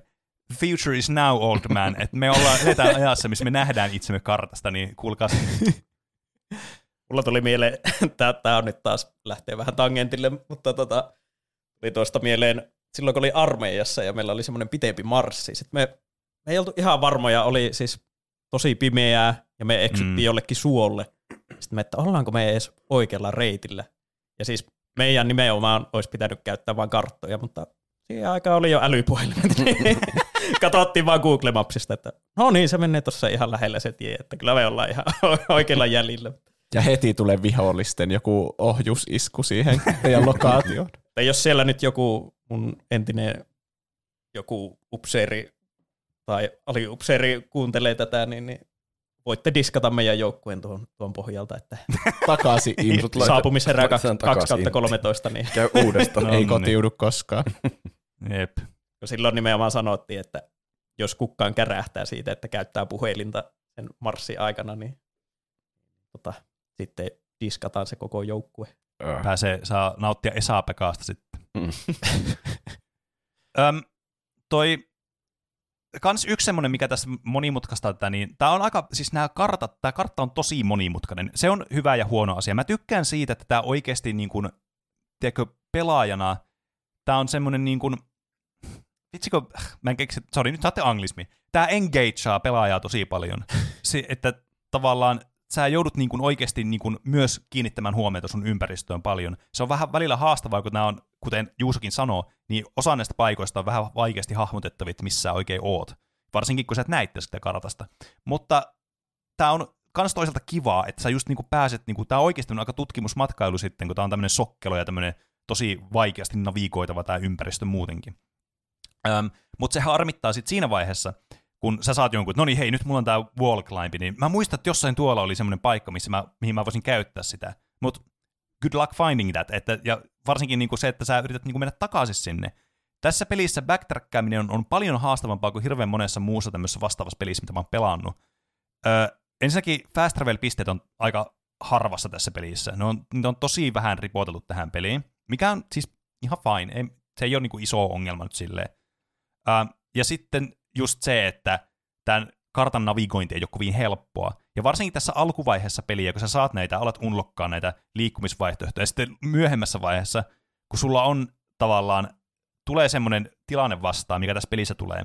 Eli sä ajaudut tämmöiselle reitille jossakin vaiheessa tämä peliä, että sulla on tosi rajalliset liikkumismahdollisuudet, ja sä joudut menemään semmoisen tosi, tosi pitkän semmoisen niin kuin, vähän niin kuin ympyrän tämän maailman läpi, että sä pääset tavallaan takaisin sinne pisteeseen, mistä sä lähit. Ja siinä matkan varrella sä tulet saamaan uusia abilityjä, uusia paikkoja löytää ja näin poispäin. Ja sitten kun sä unlokkat ne abilityt, tää on ihan massiivinen tämmönen aivoyliannostus, että mihin sun pitäisi mennä tai mihin sä voisit mennä tässä. Kun tää on niin, mm. niin kun tämän lonkerot lähtee niin moneen eri suuntaan. Siinä missä monet Metroidvaniat on hyvin lineaarisia yllättäen, että ne on tosi selkeitä, että okei, tästä aukeaa tämä isompi alue, kun sä oot saanut tämän yhden skillin. Niin tässä on ihan hirveästi variaatiota, mihin tässä voi mennä. Se on, kuten sanottua, hyvä ja huono puoli. Et mä ymmärrän joitakin ihmisiä, jotka sanoo, että ne rakastaa katsoa tätä peliä, mutta ne vihaa pelata tätä peliä. Ja mä veikkaan, että se liittyy nimenomaan just tähän navigointiin tässä pelissä suurimmaksi osaksi ajasta. Että tämä on oikeasti aika haastava navigoida tämä peli. Musta tuntuu, että ne viholliset, musta tuntuu, että tuo ahistaisi mua yli kaiken tämä peli. Että pakko käydä kaikki paikat, että mä haluan käydä kaikki paikat, että siellä on jotain tärkeää. Mä missaan jotain, jos mä en käy tuolla nurkan takana. Ja sitten se nurkka kestää ikuisuuden ja tulee uusia nurkkia. Ja sitten mä en ikinä pääse niihin muihin nurkkiin. Mua ahistaa nyt jo tämä peli. No spoiler, kyllä sä, kyllä sä joskus pääset niihin. Sitten varsinkin nyt kun mä pelasin tuon pelin läpi, niin mä oon just semmoisessa vaiheessa, että okei, nyt mä alan niinku systemaattisesti käymään paikkoja läpi. Sitten silleen niinku omalla tahilla tavallaan alan käymään, että olisiko tuolla mitään tai tuolla jotain. Se, se sitten myöhemmässä vaiheessa tämmöistä peliä palkitsee enemmän kuin siinä vaiheessa, kun sä oot siinä aktiivisessa etsimisvaiheessa. Koska sä myöhemmässä vaiheessa saat lisää sisältöä vähän niin kuin ilmaisella tähän peliin sen takia, että on niin laaja. Hmm. Mutta se, on, se voi olla, jos sä ajaudut siihen ajatusmaailmaan, että sun pitää tutkia kaikki heti. Niin kuin nykymaailman TikTok-ihmiset, saatana. Miksi mä ve- vetäsin tuommoisen Miksi sä kutsuit niin, niin, tota, tavallaan siinä vaiheessa sitten se voi olla vähän silleen, että mutta sitä pitää vaan päästä yli siitä tunteesta, mutta tämä oli kuitenkin asia, mikä tässä niinku selvästi pitää ottaa esille tässä, että mikä saa monet ihmiset ehkä niinku, tavallaan tämän pelin piiristä ulos sitten. ne viholliset myös revspawnaa aina sinne Niin, joo, uudestaan. kyllä. Mutta se niin on, se on ärsyttävä kanssa niin kuin samaa paikkaa mennä läpi monta kertaa, kun ne on aina siellä lentämässä ja hörisemässä siinä vieressä. Niin, no se tietysti kuuluu, että olisi aika mälsää, jos siellä ei olisi mitään sitten niin kuin myöhemmässä vaiheessa. Mm. Niin, ja tämä on kuitenkin Toki, gen- genrenä, tämä ei ole pelkästään Metroidvania, vaan tämähän on Metroidvania Souls-like. niin, se, se on nimenomaan se Souls-like-elementti, että kun sä käyt penkillä, niin kaikki viholliset respawnaa, Mm. paitsi bossit. Jep. Mm. Mä en, itse asiassa oli itse asiassa asia, mitä mä mietin, koska tässä, toimii, tässä on hyvin paljon samanlaisia piirteitä kuin vaikka Dark Soulsissa on. Äh, jos ei puhuta mistään esteettisistä piirteistä. Että tässä on, sä keräät resursseja, ö, ja sä löydät tämmöisiä tallennuspaikkoja, ja kun sä kuolet, sä menetät ne resurssit sinne paikkaan, missä sä kuolit. Ja sä palaat tänne sun niin, niin kuin respawn-pisteelle, ja kaikki viholliset aina niin kuin palaa sitä myöten takaisin sinne. Ja sä joudut niin hakemaan ne sun tavarat sieltä uudestaan, eli tässä tapauksessa ne sun vadelmat sieltä, sillä on semmoinen shade jää sinne, minkä tappamalla lyömällä sitä kolme kertaa tai pari kertaa, en mä muista. Niin, niin tavallaan sä saat sen sitten takaisin ne, sitten ne rahat ja voit taas niin kuin jatkaa niin kuin mitään ei, ei olisi käynyt. Mutta mä en löytänyt mistään netistä, kun mä etsin, ö, mitään näiden pelin kehittäjien, kehittäjien sanomaa, missä ne suoranaisesti sanoisivat, että ne on ottanut niin kuin mallia tästä pelistä. Mutta then again, niin kuin, nämä on tämmöisiä pelimekaniikkoja, että niitä saattaa alitajuisestikin hyödyntää vaan sille, että ei ota suoraan, niin kuin, että haluaisi, niin kuin, haluan tehdä nyt juuri tällä tavalla niin kuin Dark Soulsit. Tai että vaan niin Great Minds Think Alike, että ne ajattelee, että hei, tämä toimii, tämä voisi toimia tälleen, huomata, että hei, tämä toimii. Et kyllä niin joku joutuu kuitenkin aina ensimmäistä kertaa keksimään tuon asian, niin mä veikkaan, että aika moni ihminen on keksinyt jonkun asian, mutta osa vaan on toteuttanut sitten sen. Ää, yksi, mitä mä toivoisin tähän peliin, mikä on siis piirre, mitä mä toivoisin itse asiassa joka ikiseen Metroidvania-peliin, on feature, joka on ilmeisesti tulossa uudessa The Prince of Persia The Lost Crownissa, Oi. Joka nyt konfirmattui ilmeisestikin myös tämän perusteella, että se on nimenomaan niin Metroidvania-peli, koska mä luin jonkun artikkelin, mä en muista, oliko se, äh, mistäkään se oli, oliko se joku Ro- Rock Paper Shotgun tai joku Dextro tai joku, en mä muista, ihan sama, whatever. Niin siellä sanottiin, että siinä on feature, tämmöinen kuin Memory Shard. Eli sä voit siis, niin kuin tässäkin pelissä, karttaan voi jättää tämmöisiä point of interestejä, tämmöisiä niin pinnejä, tiettäkö? Mitä nyt voi laittaa melkein missä tahansa pelissä, missä on kartta nykyään. Mm. Siinä pelissä, siinä Prince of Persiassa, voi ilmeisesti jättää tämmöisen memory shard, joka on käytännössä tämmöinen pinnaus johonkin paikkaan, mutta sen lisäksi se jättää screenshotin siitä ympäristöstä, missä olit, joka on Oi. siinä kartassa sitten nähtävillä. Mikä siis Metroidvaniassa on, mä mietin eilenkin, kun mä pelasin tätä peliä, mä olin jättänyt pinnejä sinne ympäri ämpäri karttaa, mä mietin, että miksi mä oon jättänyt tonne pinni, mikä tää, mitä tää tarkoittaa? Niin jos sulla olisi se screenshot siitä, että sä hoverasit niin. sillä sun kursorilla siihen päälle, ja sä näkisit, että tulisi semmoinen isompi ruutu, missä näkisit sen screenshotin, se heti kertoisi sulle, että mikä se on tavallaan se juttu siellä, mitä sä, minkä, minkä takia sä pistit tämän ylös tämän paikan. Niin siinä ei voi mitään... ja mun mielestä on feature, niin. mikä pitäisi olla joka ikisessä Metroidvania-pelissä. Tai vä- vähintäänkin pitäisi pystyä kirjoittamaan, että mitä Niin. tässä paikassa oli. Tässä oli se Kyllä. lattia, josta lö- tulee savua, kun siinä kävelee, mutta mä en saa sitä rikki. Mä muistan Jännä. siinä eilisessä striimissä, mä katsoin koko sen striimin, kun Pene striimasi Hollow Knightia, koska no, olen Hollow Knight-fani. Ja, ja Pene-fani. niin, niin, Mä mietin, tuleeko että se muuttani vai et. niin, niin, mä muistan siitä striimistä hetken, kun sä mietit, että miten mä pääsen tolle toiselle puolen tota Fog Canyonia, että mä oon aina tullut tuolta vasemmalta puolelle ja että, että miten mä pääsen tolle juurikin sille korniferille, niin. siellä kuuluu, kuuluu se, hyräilee siinä yhdessä Mm. huoneessa. Mm. Sinne, mutta sinne ei niinku millään löyä tietä. Ja sitten joku chatissa heittää, mä en itse viittinyt vielä heittää, mä ajattelin vähän aikaa katsoa, että sä kärsit vielä sen kanssa. Mutta joku chatissa heitti just, että hei sä oot jättänyt karttaan merkin tuohon, tuonne Fungal Waste Niin. tuohon yhteen kohtaan, että pääsisikö sä siitä? Ja sitten sä menit niin. sinne ja hei tästähän pääsee ja sitten sä Mm. löysit sen viimeisen Dreamerin. Kyllä. Se oli, se, se oli just se, että mä oon jossakin vaiheessa jättänyt semmoisen epämääräisen, tämä on tärkeä paikka, merkin, jota, koska niitä kertyy sinne karttaan niin monta, niin ne yhtäkkiä muuttuikin, tämä on tärkeä paikka, vaan että tämä on paikka, jossa mä oon joskus ilmeisesti käynyt ja sillä on varmaan jotain ehkä. Onko niissä mitään semmoisia, niin kuin vaikka Breath of the Wildissa, että on edes erilaisia kuvakkeita, mitä sinne voi sylkeä? On, no mutta siis joo, mutta ne on semmoisia abstrakteja, että ne on vaan niinku eri värisiä käytännössä ne pinnit. Aha, okei. Okay. Et ne ei ole semmoisia informatiivisia, niin kuin mitä monessa pelissä pinnaussysteemi on. Äh, informatiivinen on ehkä vähän yliammuttu tapa ilmasta asiaa. Mutta siis semmoisia, että joku timantin kuva, joku pääkallon Niin. kuva, tämmöisiä, mitkä voisit yhdistää johonkin asioihin. Mutta suoraan sanottuna, se ei mun mielestä lisää näihin hirveästi, että jos sä vaan näkisit sen screenshotin siitä, niin sä muistaisit sit, miksi sä laitoit sen sinne. Se olisi niinku, toi on mun mielestä ihan huikea feature Se olisi varmasti paras Aika- vaihtoehto. Että tavallaan jää nähtäväksi, tekeekö meistä entistä ene, isompia laiskiaisia sitten, kun me nähdään vaan suoraan metrikettä aivotoimintaa siihen sen enempää, että me ollaan kirjoittu ylös jotakin muistiinpanoja. Mutta kyllä joissakin peleissä, varsinkin kun on näin massiivinen peli, mitä Hollow Knightkin on, niin tämä informaation määrä, mitä tässä pelissä on, on niin isoa, että tämmöinen cheat sheet vaan, että sä näkisit vaan, auttaisi tosi paljon niin kuin parsimaan sitä tietoa, mitä tässä pelissä on tarjota sulle, koska tämä on siis ihan valtava tämä peli. Siis tähän saa oikeasti upotettua ihan hulluna aikaa. Mä pääsin tämän tarinan nyt läpi about 15 tunnissa pelitunnissa, mitä mä in-game timerista sitten lopussa näki.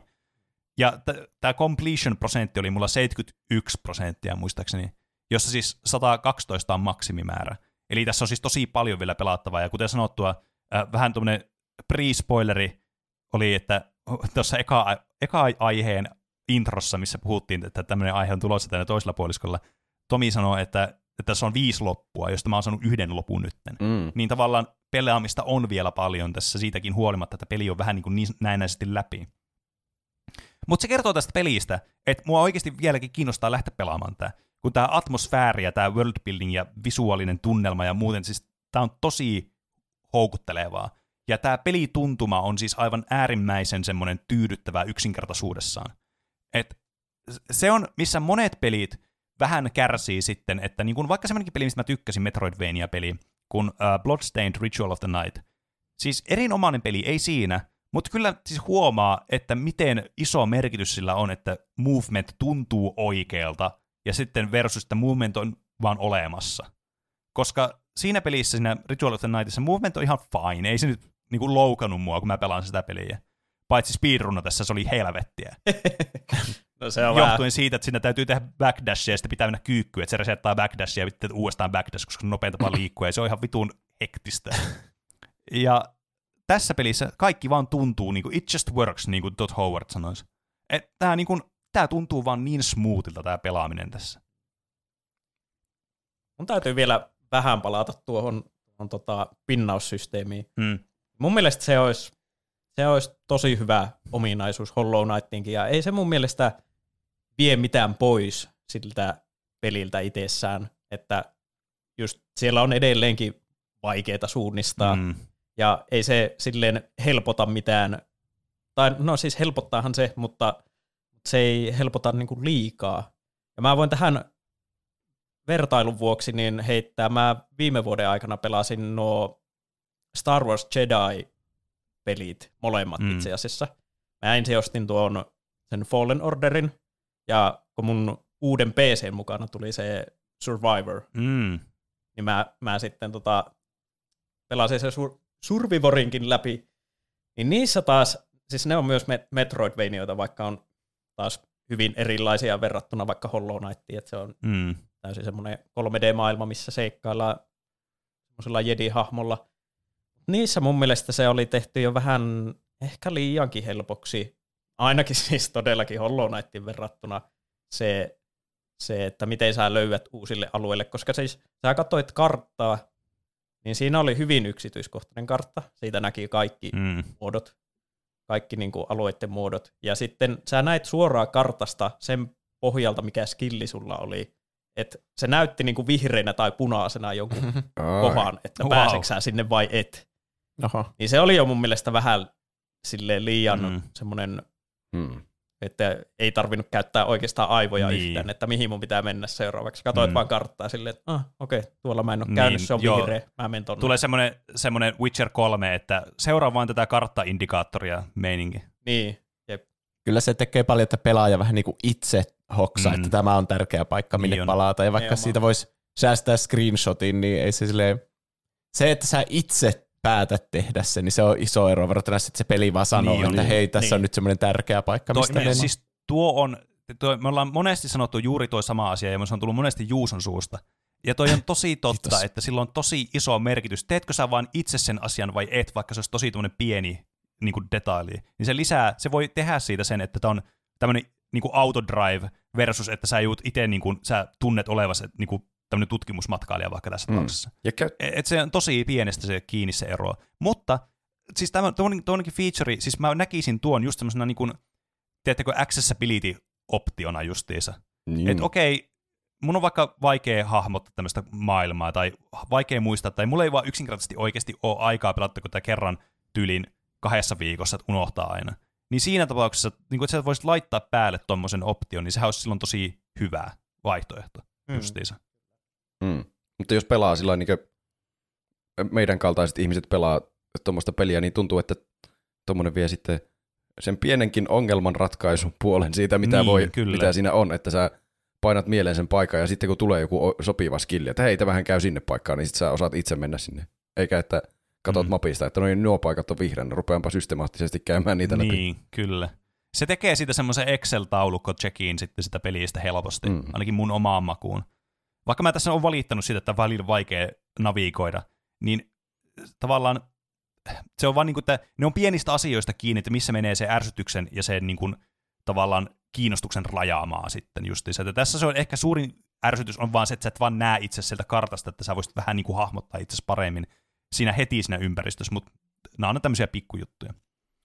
Ähm, yksi semmoinen, mikä mua ärsyttää vielä tässä pelissä, vaikka tämä on ihan uskomattoman esteettinen, mä siis rakastan tätä esteettistä tyyliä, mikä tässä pelissä on, niin joskus pelin kehittäjien kannattaa pohtia sitä, että olisiko kuitenkin tämä gameplay menisikö näiden visuaalien edellä. Ja tässä ta- tarkoituksessa mä tarkoitan, että siis hyvin kirjaimellisesti tätä, koska siis tässä on välillä tämmöisiä foreground-elementtejä. Eli siis mm. äh, se, että sulla on niin tämä peli koostuu siis, yle, tai pelit koostuu yleensä varsinkin tämmöistä perspektiivistä kuvattuna, että sulla on foreground, midground, background. Ja midground on se, missä yleensä tapahtuu se action. Ja välillä on foreground-elementtejä, jotka on sun edessä. Background on tietysti tausta, se on nyt varmaan helposti kaikille ymmärrettävissä. Mutta se foreground-elementit tässä on tosi prominentteja monesti. Ja ne saattaa olla jopa semmoisia, että ne oikeasti, siis niin kuin vitsailematta, menee täysin gameplay-elementtien niin kuin tielle, että sä et näe välillä vaikka vihollista, koska siinä on semmoinen joku kasvi siinä eessä, joka on vaan siis semmoinen visuaalinen härpäke siinä. Ja harvoin ne on niin ekstriimejä, mutta se ongelma siinä on se, että mä monesti, tai monessa paikassa tämä kontrasti on liian pieni tämän foregroundin ja sitten midgroundin välillä. Että eilenkin, kun mä striimasin, niin tuli semmoisia paikkoja vastaan, muistaakseni Queen's Gardenissa, jos mä väärin muista, missä sulla on tämmöisiä niin kuin edessä olevia tämmöisiä kasvillisuutta siinä, joka ei siis eroa millään tavalla visuaalisesti siitä, mitä tapahtuu midgroundissa, vaan se on siis täysin semmoista niin kuin samaa periaatteessa niin kuin tämmöisen kontrastin puolesta. Jos se olisi täysin mustaa siinä eessä, tai semmoista blurrattua, mitä niin kuin tämmöistä kaksi tämmöistä tapaa, mitä pystyy monesti tekemään helpottaakseen tämä hahmottamista, niin sä voisit edes vähän niin kuin hahmottaa sieltä taustalta niin kuin piileksivän vihollisen siellä. Ju, värien perusteella, mikä, mikä on tietysti tälleen niin kuin accessibility mielessä aika no-no, että tämä on niin kuin ainut tapa, mutta ei siitä. Ja tavallaan silloin, kun sä näet sen etu, sen foregroundin, ja se on samaan näköinen kuin se midgroundi, mutta siinä onkin sitten vihollinen siinä foregroundin takana, niin mua ärsyttää se. Vaikka mä ottaisin yhden damagea ja sitä tapahtuisi mitään, niin mä oon vaan silleen, perkele peli, teit mulle tällaisen jutun sitten tässä. Mm. Et, mutta mut siis tämä kuvastaa just lähinnä sitä. Mä tykkään siis aina valittaa peleissä tämmöistä aivan minimaalisista asioista. Se on mun mielestä niinku, siis niin tyydyttävää päästä purkamaan täysin atomeiksi niinkin hyvä peli kuin Hollow Knight on, että miten ärsyttävää on, että tässä on esteettiset jutut tässä mun tiellä. Mm. Mä y- ymmärrän tuon kyllä, koska siis tuo kuulostaa vähän samalta, mikä mua häiritsi siinä Cupheadissa, kun mä sitä koitin pelata ja sitten en tykännyt mm. siitä. Koska siinäkin on paljon niitä visuaalisia elementtejä, minkä kanssa ei sitten oikeasti pysty niinkö interaktoimaan, mitenköhän mm. sen kääntäisi suomeksi, vuorovaikuttamaan. Jep. Että niille ei voi tehdä Jep. mitään, ne on vaan niinkö koristeena siinä. Mutta sitten ne hämää sitä itse pelaamista, että sä luulet, Joo. että sä voisit hypätä vaikka johonkin tasolle ja sitten se onkin vaikka koristekukka. Ja että mitä helvettiä, niin. nyt mä niin. tipuin tästä Jep. kentästä. Fun fact. Uh, Game Awardsissa kyseisenä vuonna 2017, kun tämä peli ilmestyi, ilmestyi myös Cuphead. Ja Cuphead voitti uh, silloisen ensimmäisen indie-debyytti pelipalkinnon. Ja mä en ymmärrä, miten se on mahdollista, suoraan sanottuna. Mun täytyy siis, vaikka mä yritän niin kuin ajatella silleen todella niin kuin tarkasti ja silleen objektiivisesti, niin Cupheadin, se on vähän erilaisempi vaan tällainen konseptina, ei niin yleinen peligenre. On niin kuin ainut semmoinen siitä erottava piirre mun mielestä näiden kahden pelin välillä, mutta tämä on mun mielestä ihan heittämällä se parempi peli näistä kahdesta. Tämä on taas tämmöistä, mitä vitun väliä, voittaako se joku Game Awards-palkinnon, ihan samaa. Mutta mua henkilökohtaisesti ärsytti tämä asia, jonka mä haluaisin ottaa esille. Ja kiitos Roope siitä, että toit tämän esille Cupheadin tapauksessa. Ei mitään, on ilo palvella. Hollow Knighthan oli vissiin silloin julkaisuaikaa vielä vähän rikkinäinen, että sitä jouttiin Aa, aika no paljon ei. pätsäämään. Tota, mutta, mutta ne aktiivisesti sai pätsättyä ja mä, tota, mä en ole ihan varma, siis 2017 helmikuussa tuli peli ulos. Musta mm. tuntuu, että mä aloin ehkä pelaamaan sitä, olisikohan 17 joulukuussa. Niin. Vai olisiko ollut vasta seuraavana vuonna, en ole ihan varma. Mm. Mutta tota, kuitenkin silloin, kun itse aloin pelaa, niin se oli ihan täysin ehjä. Mutta jo, jotakin pukeja siinä oli, ja no Bukeja. muun muassa speedrunissahan käytetään, no siinä on aina, aika paljon ytykyitä kyllä, mutta speedrunissahan käytetään niin kuin, niin kuin hyvin monessa muussakin pelissä niin tämmöistä vanhempaa pätsiä, joka on just sille mm. sopivasti rikkinäinen, että sä pystyt tekemään jotakin pikkukikkoja, mitä ei siinä uusimmassa pysty. Mutta mm. on vaikea kuvitella, että se olisi silloin 2017 ollut niin, niin rikki, että, niin. että se olisi ollut jotenkin huono peli. Niin. Ja, ja siis itsekin, mä oon, mä oon pelannut Cupheadin myös ihan läpi asti. En ole tosin mm. sitä lisääriä pelannut juuri, juurikin siitä syystä, että en ehkä itsekään mikään, mikään hirveä fani ole. Mä otin mm. sen vähän silleen haasteena ja itse silloin mä niin. vielä striimasin vähän enemmän, niin mä mm. päätin, että tämä on hyvä striimikontsa, että mä vien tämän Cupheadin läpi Niin. Niin, niin tota, se, se on oikeastaan vähän semmoinen, se ei, ei niitä voi verratakaan Mm. Hollow Knight on mun mielestä ihan miljoona kertaa parempi, ja sitten toisaalta ne on hyvin erilaisia pelejä. Niin, mm. kyllä. Mutta ainu, ainut, mitä samaa niissä on, niin molemmat on semmoisia piirrettyjä, ja mm. molemmat on va- aika vaikeita pelejä. Niin, jep. That's Toi- about it. See ya. Toi niin, vitsi, mulla oli joku, joku pointti tuli tuosta sun selityksestä mieleen, mutta se ei ollut niin vahva se mun ajatus, että se säilyi ton selityksen loppuun asti. Ei tietystikään niinku, mitenkään sun ongelma, vaan mun ongelma. mutta tota, Oh, kuulostaa sinä ongelma. niin, kyllä. Siis, niin. Ää, jo, niinku tää peli, siis, en mä tiedä, mitä tästä niinku voisi, siis toki, tää on tosi kiinnostava tää lore, että siitä voisi mennä varmasti pidemmälle tässä pelissä, ja mä uskon, että siis, tuota, noin, niin, varmasti Tomilla olisi paljon sanottavaa tästä, tähän asiaan liittyen, mutta mä huomaan, että kello, siis me ollaan jo tunti pehitty puhua, tai mä oon pitkälti puhunut tässä tunnin, ja Tomi on välillä ollut silleen, that's about it, päälle. Kun mä oon, va- mä oon siis tämmöistä, tämmöistä monologiaa vetänyt vaan tässä suurimman osa ajasta. Öö, mutta onko sulla jotain, Tomi, mitä sä haluaisit tässä sanoa, mitä, mikä ei ole ehkä ollut vielä päässyt niinku tarpeeksi sanottavaksi tässä? No en mä toisaalta ihan hirveästi halua spoilatakaan tosiaan. Mm. Tuossa tuli nyt semmoinen aika, aika iso spoileri just se, sen Hollow Knight nimen suhteen. Mm. Niin. Mutta tota, en mä nyt tiedä, toisaalta just seitsemän vuotta vanha peli, että jos Mm. et tiennyt, että Hollow Knight on se loppubossi, niin Niin. voi Ja voi. älä huoli, mä spoilasin sen, niin se on ihan fine. Mm. Mutta tota, joo. Öö, siis Lore on hyvin mielenkiintoinen. Mä voin siitä sanoa sen verran, siis mä, öö, mä en niinkään tämän Hollow Knight-aiheen suhteen tehnyt muistiinpanoja, koska Mm. mä oon pelannut sitä ihan valtavasti. Mä ajattelin, että no kyllä mä nyt tiedän itse tästä Jep. Ihan tarpeeksi. Mutta sitten mä haluaisin kuitenkin palauttaa mieleen tota Hollow Knightin hyvin monipuolista lorea. Ja mä Mm. suosittelen kyllä kaikkia katsoa YouTubesta semmonen tubettaja kuin Mossbag, eli M-O-S-S Bag. Niin, niin tota, sillä on semmonen video kuin The Mostly Complete Lore of Hollow Knight. Mm. Ja se on semmoinen, olikohan tunti ja 17 minuuttia pitkä. Niin se on kyllä ihan valtavan mielenkiintoinen, siis kuin paljon Team Cherry on tiputellut semmoisia yksityiskohtia siihen peliin, ja oikeasti melkein niin kuin jokainen huone, jokainen pieni yksityiskohta, niin sillä on joku tarkoitus mm. Mm. Loreen kannalta.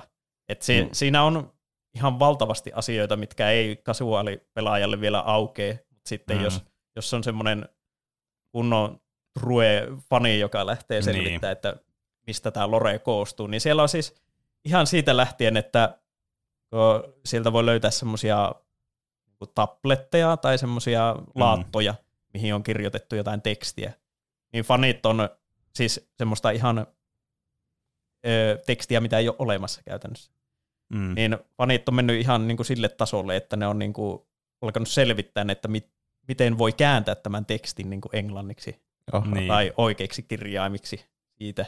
Ai. Ja, ja se on kyllä niin kuin valtavan mielenkiintoista. Ehkä, ehkä tuohon, haluanko mä noista endingeistäkään sen enempää sanoa. Mä voisin sen verran ainakin sanoa, että nuo kolme, kolme endingiä siinä on tavallaan tuon peruspelin pohjalta. Mm. Mm. Eli, ja voin, voin sen verran tälleen speedrunnajan näkökulmasta sanoa, että yleensähän hyvin perus on, että on semmoinen any percent, mm. mm. että pääset vaan jotenkin pelin läpi. Ja Niin. se oli nyt itse asiassa, mitä tuossa Penen playthroughssa Mm. mm. nähtiin, että siinä tuli Kyllä. tämä any prosentin loppu. 15 tuntia. Mutta sitten on, sit on olemassa niin sanottu true ending, Mm. ja Joo. Mä sanon niin sanottu, koska itse asiassa Team Cherry on sanonut, että nämä kaikki viisi endingiä, mitä on olemassa, on niinku yhtä valideja, ei ole yhtä Niin. semmoista true endingiä, vaan että ne on kaikki sen kanonin kannalta yhtä, yhtä tota merkityksellisiä. Mm. Ja käytännössä peruspelissä on tuo vähän niin kuin any percent ending, sitten on true ending ja sitten on jotain siltä väliltä. Mm. Ja sitten on kaksi endingiä, jotka tulee puhtaasti lisärin kautta itse asiassa. Niin, niin. Aivan. Mua kiinnostaa tietää, mä en tiedä voiko tähän kysymykseen vastata spoilaamatta koko peliä, mutta että mikä määrittää, mihin endingiin sä joudut? Missä vaiheessa siinä tehdään jotakin valintoja, millä tuleekin erilainen loppu? Ja ei tarvi tuota, vastata, jos se yksi- spoilaa kaiken. Okei. Okay. Älä tapaa niitä pikkutyttöjä. Niin. Päästään ne vapaaksi. Mitenköhän mä silleen kertoisin tänne, että mä en tosiaan liian yksityiskohtaisesti paljasta. No, sanotaanko yhdessä, vaiheessa peliä, niin tulee semmoinen vaihtoehto, että sä voit lähteä joko tutkimaan yhtä asiaa lisää, tai sitten sä voit vaan lähteä näiden ö, hakemaan niitä dreamer, dreamereja suoraan. Eli no sen, sen voi kertoa, se ei ole mikään hirveä salaisuus, että pelin pelissähän pitää löytää tämmöistä kolme nukkujaa, kolme Mm. dreameriä, Okei. Okay. jotka sitten kun löytää, löytää ne dreamerit, niin sen jälkeen avautuu semmoinen tota, öö, semmoinen sineetti, joka on sen mm. Viimeisen paikan kohdalla. Okei. Ja tuo on vähän silleen semispoiler, mutta ei, ei kuitenkaan sille liian iso, koska se, se paljastuu jo aika pelin alkupuolella, Niin, tämmöisiä dreamereitä on olemassa. Joo, se Mutta- tehdään aika selväksi, että tämä on Mm. sun tavoite tässä pelissä. käytännössä siinä on semmoinen va- valinta, mikä sun pitää tehdä, että meenkö mä nytten jo tonne hommaan nämä dreamerit ja meen sitten selvittämään tämän asian, Mm. vai öö, vienkö tätä vielä pitemmälle ja selvitän Niin, nämä kyllä. muut jutut. En, en mä oikein voi sen paremmin sanoa spoiler. Se oli, se oli hyvä Mut ei, vastaus. mi, mitään ei, mikään ei niinku lukitu minkään taakse, että no niin, nyt sä oot tehnyt tämmöisen valinnan, sä oot, sä oot tappanut kaksi pikkutyttöä, niin tää loppu on niinku lukittu nyt tässä. Joo, ei ole. tässä ei Okei. ole sellaista. sen, sen verran on toki, että sitten kun sä, jos sä oot pelannut vähän pitemmälle ja sä oot saavuttanut nämä Mm. true endingiin ja siihen toiseen endingiin niin, niin liittyviä asioita, niin silloin sä et voi enää saada sitä any prosentin endingiä, Niin, on, kyllä. Jep. koska Um, asiat ovat muuttuneet vähän. Aivan. Niin. Mutta siis tuo vielä niinku viimeisenä asiana mä haluan vielä lisätä, just tuo, mitä sä puhuit tuosta world building aspe- aspektista, niin siis mä arvostan ihan hirveästi sellaisia pelien kehittelijöitä. Pe- kehittelijä kuulostaa niin tästä, mä vähän kehittelen tällä näitä pelejä. Pelin värkkejä. siis pelin kehittäjiä ja tämmöisiä studioita, jotka oikeasti näkee paljon vaivaa niiden world buildingiin. Siis sen, sen näkee ja se huokuu niistä peleistä silloin ja se nostaa mulla ainakin lukemia siis todella paljon peri, peliarvostuksen puolesta. Vaikka peli olisi keskinkertainen, niin se nostaa siitä huolimatta sitä mun niin kuin, arvostusta siihen työhön ja siihen, niin kuin, että tämä on selvästikin ollut semmoinen intohimo-projekti, se niin kuin, huomaa siitä aina. Ja tämä on kyllä semmoinen peli ihan ehdottomasti, missä se, niin kuin, se niin kuin, se syöpyy sun sisään, miten helposti se niin kuin, on havaittavissa. Että tää, tähän on pistetty hirveästi aikaa ja efforttia tähän tämän maailman rakentamiseen ja tämän niin kuin, ulostuontiin. Ja, En mä, joo, sano vaan jos. ja ne on pi- piirteitä, mitä mä arvostan ihan hirveästi peleissä. Hmm. Ja mä, mä haluan lisätä tuohon visuaaliseen aspektiin sitten tuo audiopuolen, eli Mm. Christopher Larkin on säveltänyt musiikit Hollow Knightiin ja säveltää Hollow Knight Silk Songinkin, jos, jos se tulee tässä. koskaan ulos. Mutta tota, siis Christopher Larkin, hänen sävellykset, niin ne on ihan uskomattoman hyviä. Mm. Ja siis ne ö, musiikit eri alueilla, ne sopii ihan täydellisesti siihen alueeseen. Ja sitten tota, siis ne on niin hyviä biisejä, että mulla monessa biisissä on, et siis mone, monessa pelissä on vähän se ongelma, että jos mä tosi pitkään pelaan sitä peliä, mm. niin mä, mua, mua alkaa kyllästyttää jotkut mm. musiikit. Mä saatan laittaa musiikin niinku ihan nolliin Niin, ja laittaa jotakin niin. omaa Spotifysta. Mutta edelleen aina kun mä pelaan Hollow Knightia, niin mä vaan fiilistelen niitä Hollow Knight-musiikkeja. Ne on mm. niin Mm. hyvät. Joo, ne on kyllä siis ihan huikeet kyllä kieltämättä. Et sitä ei voi niinku aliarvioida kyllä missään nimessä. Mutta tämä oli kattava tota noin, niin, arvio siitä, että kannattaa pelata Hollow Knight, jos ei ole pelannut. Mäkin tein sen, vaikka mä pitkään ajattelin, että no kannattaa mun pelata tätä, kun mä oon nähnyt näistä 500 miljoonaa speedrunia tästä pelistä. Ja vastaus on, että kannattaa, ja mä varmaan tämänkin podcastin jälkeen jossakin vaiheessa alan taas jatkamaan tähän peliä. Hmm. Että ehdottomasti kyllä meni yksi, yhteen, ainakin niinku, varsinkin Metroidvaniasta varmasti meni niinku yhdeksi suosikiksi, ellei suosikiksi. Mutta niinku yleisesti pelinä, niin aivan siis hu- huikea peli. Ei voi kuin suositella. Vaikka tälleen myöhässä, jälkikäteen viisi vuotta myöhemmin tai jotain sinne päin. Mutta ei kun seitsemän vuotta, anteeksi. Mm, Pidetään nyt realistisena nämä aika Oi, meinasi tulla Vi- faktuaalinen viisi vuotta virhe. sitten tuli se, Kyllä. viisi vuotta tuli, eh, viisi vuotta sitten tuli se tota, Silksongin trailer. Niin. Niin, jep. sekoitin siihen, anteeksi. Aha. Ähm, mutta klassinen kysymyshän kuuluu sitten seuraavasti. Mitä olette tehneet viime viikolla? Ja aloitetaan luonnollisesti meidän vieraasta, eli Tomista. Mitä olet tehnyt tässä viime aikoina? Ei tarvitse olla viime viikolla, kun et, ole ollut, vier- et ollut viime jaksossa mukaan. Öö, mitäs tässä tämmöisissä tilanteissa pitää kertoa? No, siis tässähän vuosi vaihtui. Olin itse asiassa Roopen kanssa uutena vuotena No niin, kyllä. tsekkaamassa uutta, uutta kämppää. Oli kyllä hieno. Ja minun. Ja Juuso Niin, oli siellä kyllä. myös. Juuso oli myös paikalla. So, Servattu. Juuso tuli vähän myöhemmin paikan päälle. Ja mä oon siis pelannut ihan sieluni kyllyydestä Baldur's Gate 3. Mä oon ihan koulusta vitsi. siihen, että tota, mun Steam näyttää tällä hetkellä viimeisen kahden viikon ajalta, eikä mulla ole niin kauan edes ollut sitä peliä. Se näyttää 30 tuntia. Niin, Nice. et mä oon ollut kyllä työpäivinä on hirveän vaikea löytää aikaa pelaamiselle, Mm. ja mo- mo- monesti muutenkin työpäivän päätteeksi niin saattaa mieluummin pelata jotakin, jotakin porukkapeliä, että Niin. vaikka Roopen kanssa vähän Rocket Leaguea tai, Kyllä. Jep. tai sitten jotakin Fortnitea, tai viime aikoina tuli testattua sitä Finalsia myös, mm. Niin, totta. mutta, tota, mutta sitten jos on niinku viikonloppu eikä ole hirveästi mitään ihmeempää hommaa, niin eilenkin taisi vierähtää aika monta tuntia tuossa Baldur's Mm. Gateissa. Ei ole turhaa Game of the Year. Ei, ja se on kans annettava sille pelille, että se on semmoinen, että se vaatii sen oman aikaslottinsa, kun sä pelaat sitä peliä. Sitä ei voi pelata totta. sille 15 minuuttia sitä Mm. peliä, että sun pitää uppoutua sinne pariksi tunniksi siihen peliin. Että se niinku sä pääset siihen, tiedätkö, zoneen siinä. Jep. Nyt me ei olla, me ei olla järjestetty Tomille hyvää onboardingia, kun sun pitää tässä vaiheessa Ai niin, kysyä seuraavalta ihmiseltä, että mitä se on tehnyt. No mitä Kyllä. Roope on tehnyt? Aa, kiitos kysymästä. Mäkin, tuota, Baldur's Gatein kun mainitsit, niin mäkin oon, nyt mä voin kaikkien iloksi todeta, että mäkin on ostanut sen Baldur's Gatein vihdoin. Ai se oli no niin. mulla siinä meidän vuoden vaihteessa niitä jaksoja, niin se oli mulla yksi niistä, että en ole vieläkään pelannut, mutta nyt mä oon saanut sen ostettua ja olen aloittanutkin. Se on kyllä hirvittävän lupaava, ai että. Koukussa on Mm. minäkin kyllä sinne. Pitää vaan löytää aikaa No niin. pelata sitä. Silloin kun mä pääsin sen aloittamaan, niin tunteja ja tunteja pelasin sinä iltana ja sain hahmon just ja just tehtyä. Ja ihan vähän aloitin sitä tarinaa. Mutta sitten seuraavalla pelikerralla mä pääsin jo tarinassakin vähän eteenpäin. Mutta siis ihan alkumetreillä on tässä vaiheessa. Mä sain ihan huikean idean, mutta mä en paljasta sitä tässä. Hyvä, että mainitsit Haluaisit kuitenkin. kertoa kuitenkin. mä, halusin vaan, mä halusin vaan heittää tämmöisen kunnon Blue Balls teaserin vaan mun hyvästä ideasta teille. Ei mulla muuta. Okei. Okay. Mutta mä, mä oon kyllä tykännyt, että ei ole turhaan Game of the Year, vaikka en ole hirveänä ehtinyt kokea, mutta siis odotukset on koko ajan korkeammalla.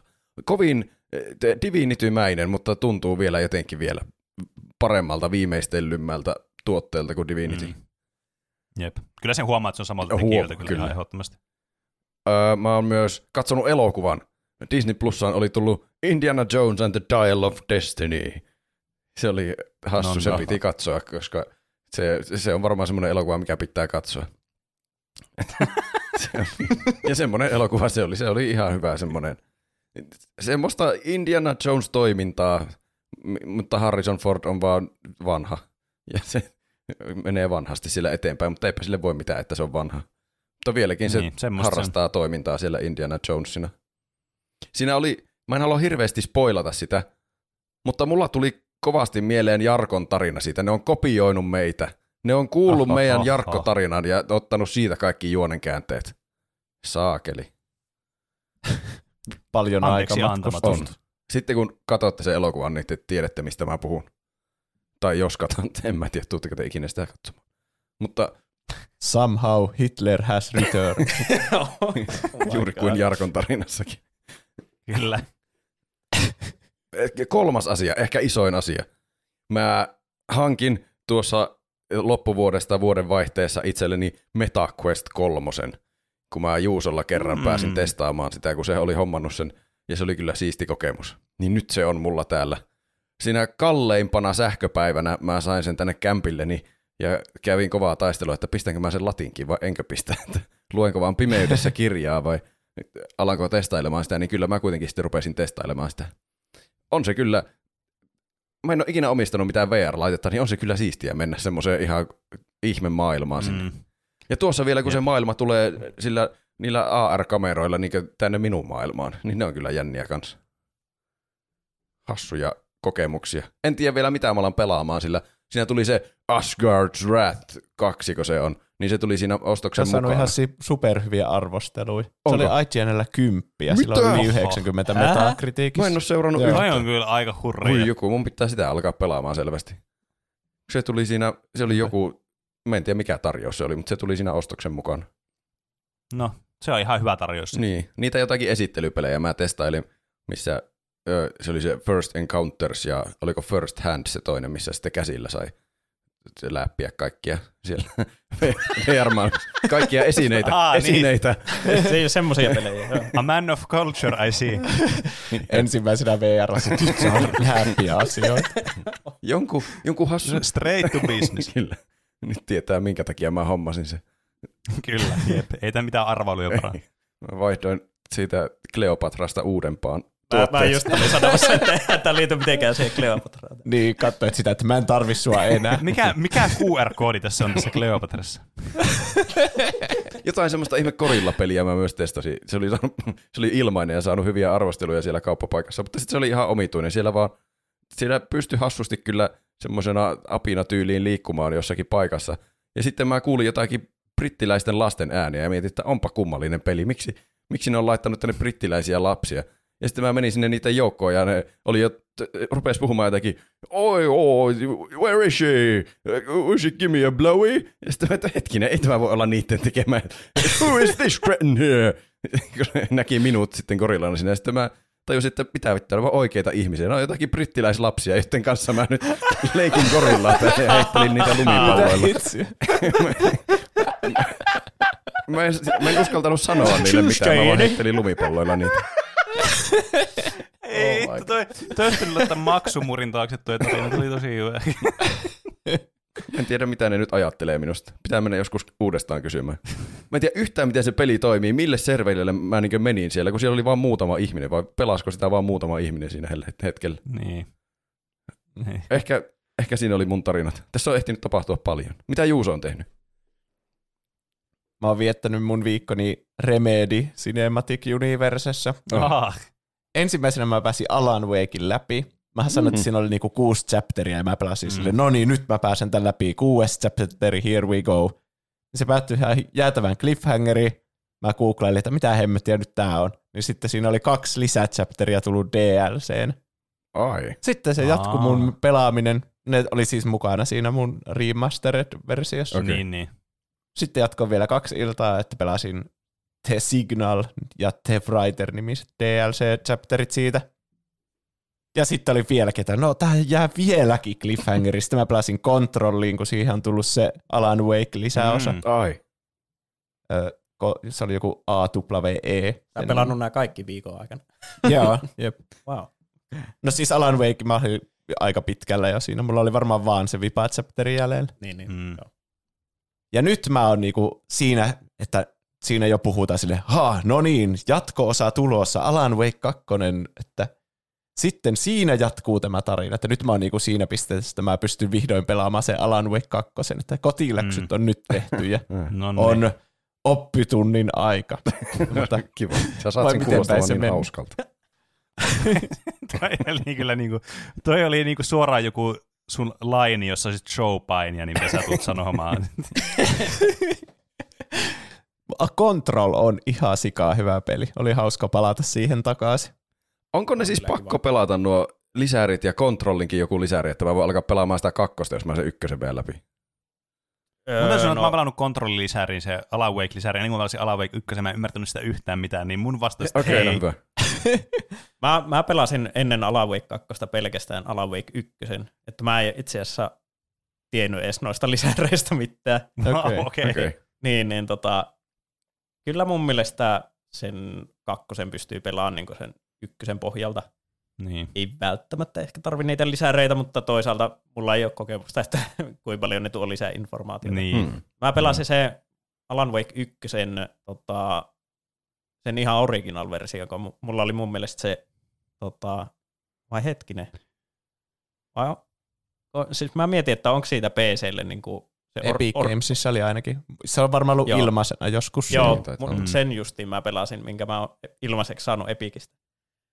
Niin mä pelasin sen ja sitten siitä siirryin Alan Wake 2, niin en mä ollut ihan pääpyörällä siinä, kun aloitin Mm. sitä kakkosta. Okei. Jotenkuten tiesin, että mikä siinä on niin lähtötilanne. Mm, mm, mm. Saapa nähdä. Tässä on niin monta muutakin peliä backlogia. Niin, että kyllä. Mm. Voiko hypätä suoraan Alan Wake 2 vai pitääkö pelata jotain muuta välillä? Mm. Mulla on Resident Evil 4 puolessa välissä tällä hetkellä. Hmm. No entä Pene? Onko sulla vielä? No niin, kiitos. pitkä Onhan kierros. mulla. Siis mulla olisi ihan hirveästi tähän, mutta mä nyt jätän osaan niistä sitten ensi viikkoon. Nimittäin mä oon pelannut tänään tällä viikolla ö, pelejä läpi kaksi kappaletta, ja mä sain tänä, tällä viikolla vihdoinkin tilaa, tuossa niin ennen joulua tilaamani Steam Deckiin sain vihdoinkin, ja siitä spoiler alert, on tulossa jakso sitten jossakin vaiheessa tänä vuonna, mä arvostelen, että onko se vörttiostos ollut. Toistaiseksi, mitä mä oon sitä käyttänyt, ollut erittäin hyvä. Ei ollut siis yhtään mitään valittamista, paitsi siinä, että no itse asiassa okei, se ei ole Steam Deckin valitus, vaan se on niin kuin Steam Family Sharingin valitus, että se välillä sitä on va- vaikea säätää, niin mä vittu joutuu ostaa Haadiksen kolmannen kerran, mutta ei se mitään. Sen, jos Niin, joku niin, voi ostaa Haadesta- kolmannen kerran. Kyllä sen voi ostaa. Me, meillä on se Switchille ja mole, molemmille, molempien meidän perheenjäsenten, eli minun ja mun puolison, niin omilla Steam-käyttäjillä sitten, vaikka meillä on family sharing. Hmm. Uh, mutta sitä mä oon pelannut sillä. Mä tota, noin, niin, pelasin läpi pelin, indie-peli, joka ilmestyi viime vuonna, semmoinen kuin Dredge, joka hmm. oli siis tosi kiva semmoinen lyhyt, suhteellisen lyhyt peli. Mä sanoisin, että ehkä noin 6-8 tunnin peli sille pelasi, pelattiin vaan läpi se. Jossa siis mennään semmoisella niin, jossa ollaan kalastajia kalastellaan laivalla kaloja ja myydään niitä. Ja selvitetään samalla semmoista Cthulhu-mythos-mysteeriä siinä. Tämä on kauhukalastuspeli. Aivan siis charmikas suorastaan. Tosi tämmönen niin kuin omanlaisensa peli. Ei semmonen niin kuin, ei todellakaan niin kuin maailman paras peli, mitä on pelannut, mutta siis tosi niin kuin semmonen chilli ja semmonen mukava, semmonen rento vibe tässä pelissä. Just semmonen helppo pelata läpi ja vähän rentoutua siinä kalastamisen parissa. En sataprosenttisesti pelannut läpi, sillä tosin kerännyt kaikki kalat ja tälleen, mutta sille niin kuin 85 prosenttisesti pelattiin läpi tämä peli. Et tota noin, niin oikein mukava ja messevä tota noin, ka- pikkukalastuspeli tämä kyllä. Ja sitten tosiaan tuli pelattua se Hollow Knight läpi nyt sit ekaa kertaa tällä viikolla. Muutamia uusia pelejä kanssa hommannut ja aloitellut tällä viikolla, mutta ehkä mä näytän ne sitten ensi viikko, ettei tule liikaa tähän loppuun. Hmm. Ähky. No niin. Meillähän voi lähettää myös kysymyksiä, kommentteja, ehdotuksia, meemejä, ihan mitä haluaa meidän lukevan täällä podcastissa. Meidät tavoittaa. Instagramista ja Twitteristä nimellä Tuplahyppy. sekä sähköpostiosoitteesta, joka on... Podcast at tuplahyppy.fi. Otetaan nyt pari ainakin, mitä meille on tullut tässä viikon aikana. Muista sitten, että Insta- viime, viime viikolla joku viesti sanoi, että Juuson pitää keksiä nimimerkki, jos Ai pitää niin, keksiä totta, nimimerkki. seuraava nimi. Mm. Hyvä muistutus. Mä otan vaan semmosia, missä on nimimerkit siis. Tässä on Instagram-viesti mediamutsi kautta neveri. Laittaa, heippa, halusin vuoden lopuksi kiittää teitä kaikkia kolmea podista, jolla on ollut itselle iso merkitys. Alla vähän backstorya. Aloin kuunnella tuplahyppyä tänä keväänä. Olin juuri menettänyt koirani kävelylenkki kave- kävelylenkkikaverini. Tuolloin etsin suplasta jotain kevyyttä kuunneltavaa True Crime Podien tilalle, koska mieli tarvitsi jotain positiivista. Suplan ehdotuksissa oli tuplahyppy, jonka jaksoja kuuntelin tehdessäni lenkkejä yksin. Lenkkiinnostus laantui, kun koira ei enää ollut seurana, mutta tuplahyppy pysyi. Kuuntelin teitä junassa autossa nukkumaan mennessä. Positiivinen fiilis säteili teistä minun ja auttoi yli surusta. Kesällä saimme varmistuksen, että kotiimme tulee uusi pentu. Syksyllä alkoivat taas kävelylenkit koiran kanssa ja tuplahyppy oli jälleen korvissa. Jaksoja on onneksi riittänyt. Loppuvuosi on ollut jälleen raskasta aikaa. Tuplahyppy saa mun mielen toisaalle ja nukahtaminen onnistuu helpommin. Kun yöllä herään ahdistukseen, teidän jutustelut rauhoittaa. halusin siis vain kai vaan kertoa, että vaikka teettekin suht viihteellistä podia, niin sillä on ollut mulle tosi tärkeä ja terapeuttinen rooli. Kiitos siis podista ja jatkakaa samaan malliin. Voi kauhean. Kiitos. Sanattomaksi kyllä Kiitos. vetää, kiitos. Tuo, Niinpä. siis mä olisin, mä olisin halunnut siis pureutua tuohon yhteen osa-alueeseen tuossa viestissä, mutta musta tuntuu, että se nyt syö tuolta viestiltä, niin ehkä mä en nyt mene siihen sitten. Se liittyy tuohon suplaan, että miten suplaa. Mä menin nyt siihen kuitenkin, voi helvetti. Miten supla on suositellut meitä? Haloo? Mä en Kyllä oikein ymmärrä, miten tämä supla toimii. Se oli Niin. jännittävä Elonen on meidän pahin kilpailija. Kuulostaa ihan Kyllä, siis- oudolta, että meitä kuunnellaan ja siitä tulee parempi mieli jollekin. Niin, kyllä. Kuinka Niin. se toimii? Toisaalta, toisaalta oletteko se, että ihmiset tulee huonompi mieli kuuntelemaan? niin mä ainakin oletan. Kyllä. Se on mun Aina käsitys. tulee peneeränty sille, jes, nyt saan vihata jotain asiaa. Aa, tää on ihan perseestä. Woo! Mutta ainakin nyt, Se jos oli uskon- tulossa uusi koira, niin sekin voi kuunnella meitä. No, Me ollaan todistettavasti koirienkin mieleen. Niin totta, se oli se yhden koiran niin kuin toiseksi niin, kuunnelluin joo, podcasti joo, totta, tilastoissa. kyllä. Mutta ihan mahtavaa, että me voidaan niin kuin noin tärkeässä osassa olla jonkun elämää, jota meillä on edes tavattu ikinä. Tai. Mm, kyllä. Ja meidän tekemisellä on merkitystä. Näin on. Mm. Luetaan vielä y- toinen viesti täältä. Tämäkin taisi tulla Instagramista. Hei turpahylkääjät. Hyvää uutta vuotta. Minä Klukko ehdottaisin hassua aihetta, nimittäin D&D-aihe, mutta te pidätte D&D-kampanjan, jonka avulla voitte puhua D&Dstä. Tämä voisi olla yksi parhaimmista tai huonoimmista aiheista ikinä. Toi kuulostaa ainakin yksi eniten päänsärkyä aiheuttavalta aiheelta ikinä vähintäänkin. Niin, Niin. ollaanhan me mietitty, että Toi- se olisi hauska toteuttaa joku D&D one-shotti aiheena, mutta se vaatii niin monta palikkaa kohdalleen, että vielä ei ole minkäänlaista aikataulua, että tuleeko semmoinen tapahtumaan. Ja se pitäisi olla universumin nopein one-shot Niin. myös. Mutta mi- mietitään Jep. sitä. Mietitään, sitä. Se voisi olla ehkä enemmän tai jonkun striimin muodossa Niin Mm. mm. vois. Niin, Se- totta. semmoinen one-shotti. Mutta Mm. kyllä sekin vähän, vähän työtä vaatii toki just Jep. Mm. Öö, tosiaan tässä vähän taustatarinaa. Mä oon itse ollut vauhtijuoksun tota, toiminnassa mukana paljon, joka on siis tämmöinen speedrun-porukka. Niin, niin ne on aina ollut semmoisia jotenkin hienoja, hienoja juttuja, kun on pitänyt kehitellä vaikka, että miten saat striimattua jonkun lautapelin, kun siis Mm. sinne on oikeasti tullut porukkaa speedrunnaamaan jotain lautapeliä, niin se on Mm. ollut ihan siistiä, niin se voisi olla vähän niin kuin samantyyppinen sitten jonkun D&D-session pohjalta, Niin, että siinä, jep. siinä on niin kuin erilaisia kameroita osoittamassa. Ja, Mm, Niin. mm. Joo, se olisi kyllä ehdottomasti semmoinen, mikä haluaisi niinku tabletoppina nimenomaan. Se, se jotenkin lisäisi siisti. siihen. Niinpä asut ja kaikki päällä. Oh. Oi. joo. I'm sold. You son of a bitch, I'm in. Ja kaikenlaisia titaani-aiheita toivottiin Ai myös. niin joo. Vaikka niin oli. Siellä oli kyllä Titanic, Titanien Attack on. Titan ja Tita, Titanfall ja Titane ja Titan AE ja mitä niitä kaikkea oli. Attack Niin. on Titan. Mm. Niin. Patreon pitää mainita myös Joo. vielä. Meitä voi tukea Patreonissa eurosta ylöspäin saa niinku, tai niinku euro siinä alimmalla tierillä saa kaiken lisäsäännöllön periaatteessa, mitä siellä on meidän pre-showt ja sitten mainosarkisto ja tälleen, mitä voi kuunnella siellä, jos jotain randomi striimejäkin joskus sinne uploadattu. Öö, mutta sitten 10 euron tieri tuottajana saa erityiskiitoksen, kun luetaan kiitos täällä, täällä joka jakson lopussa. Ja myös Discordissa voi olla tuottajastatuksella kanssa siellä. Ja tällä viikolla meidän tuotteet on Oste. Näille tulee iso kiitos, siis se pitää myös mainita. Kyllä, iso kiitos. näille se on tuottajille. Oste, Freesy, katsokaa Stargate, edes elokuva, Mr. Arctic, ö, 197, Emppu, Suuri Pieru, Huldanen, Mestari Munan lähettiläs sekä Suuri Galaksi, Kvartikas, Kvartis, Perspekti, Grantikoran johtaja Mr. Ukko. Saimaan Norppa, Kas, tärkein Patreon-tuki ja Kryptokali on palannut tuplahyppy Patreon tukitauko lomalta I don't know bro, koska I don't know bro, nom nom nom.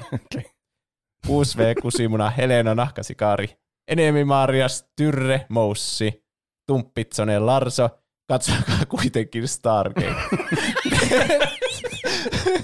Petteri, Emi Barbie, Peruna Kiisseli, Siellä. Jafar, Dyrenair, Whisky, ja piipari. Paljon kiitoksia. Kiitos paljon. Katsokaa kuitenkin Stargate yllätti. Se, kyllä- se kyllä tuli kulman takaa. Ah, hirveä porukka tuolla, tai siis niinku Hirveä iso porukka. porukka. Kiitos kaikille. Karmea porukka, aivan järkyttävä porukka. Aivan, ma- ei, älä sano noin. Mahtava porukka. Kiitos kaikille. Paljon Kiitos. kiitoksia. Meitä voi tukea myös ilman rahan siirtoa. Silleen taataan hyviä arvosteluja iTunesissa ja Spotifyssa ja missä ikinä suplassa tai jossakin kuuntelee meidän podcastia. Tai sitten ihan vaan suosittelemalla kaverille, öö, että kuuntele tuplahyppyä. Kahdelle eri kaverille, niin se lähtee eksponentiaaliseen kasvuun. Hmm. Tämä jakso Mm. varsinkin on todella hyvä. Kyllä. Kyllä. Ja käyttämällä tuplahyppy ohjeistuutta tätä löytyy osoitteesta tuplahyppy.fi kautta kauppa. Näin se on. Kyllä. Paljon kiitoksia Tomille vierailusta. Haluaako Tomi mainostaa jotain striimejä? Niin. Tai Kyllä. muuta. Omia juttuja. Kiitos, kiitos. Mulle oli, tää oli, tää oli hieno kokemus ja mun mielestä on siis tosi jotenkin hienoa päästä jaksoon, joka, jonka aihe oli mitä kolmanneksi suosit, tai niinku Niin. niin. kolmanneksi toivotuin Mm. Kyllä. Hollow Knight. Se on yksi mun lempipeleistä, niin kuin on Rocket Leaguekin. Niin oli mahtavaa päästä puhumaan tota kahdesta omasta suosikkipelistä ja Kyllä. Öö, en mä tiedä, ehkä mä voisin sen verran mainostaa tässä, puhuin jo vauhtijuoksusta, että, Mm. että tota, vauhtijuoksu tulee tänäkin vuonna, siihen haetaan tekijöitä, niin, niin vauhtijuoksu.fi voi katsoa, siellä on, siellä on meidän somet ja Discordin linkit sun muut, niin, niin voi hakea tekijäksi ja voi muutenkin seurata sitä kautta, että milloin tulee taas vuoden paras speedrun maraton hyvän tekeväisyys tapahtuma. Mm. hirveä, hirveä sanamonsteri. Kyllä. Ja Tomiakin voi seurata Twitchissä. No joo, mä en oo siellä ollut kyllä hirveän aktiivinen viime aikoina, mutta Voi silti seurata. siis Twitch, twitch.tv kautta Stomba, jossa O on nollalla. Eli nyt paljastin samalla internet-identiteettini. Ah, Eli totta. Täällä on ollut koko ajan Stomba täällä mikrofonin takana. It was Tomba the whole time. Kyllä. Hollow Knight onkin se viippaa bossi eikä se kummitus. Mitä? Mitä? no niin, laitetaanko jakso purkkiin sitten? Laitetaan. Ah, kiitos kaikille, jotka kuuntelivat. Kiitos. Palataanko aiheeseen sitten ensi viikolla. Näin Ensi viikkoon joo. Nähdään ensi viikolla. Näin. Hei, Ensi hei. viikkoon joo. Hei. Moi moi.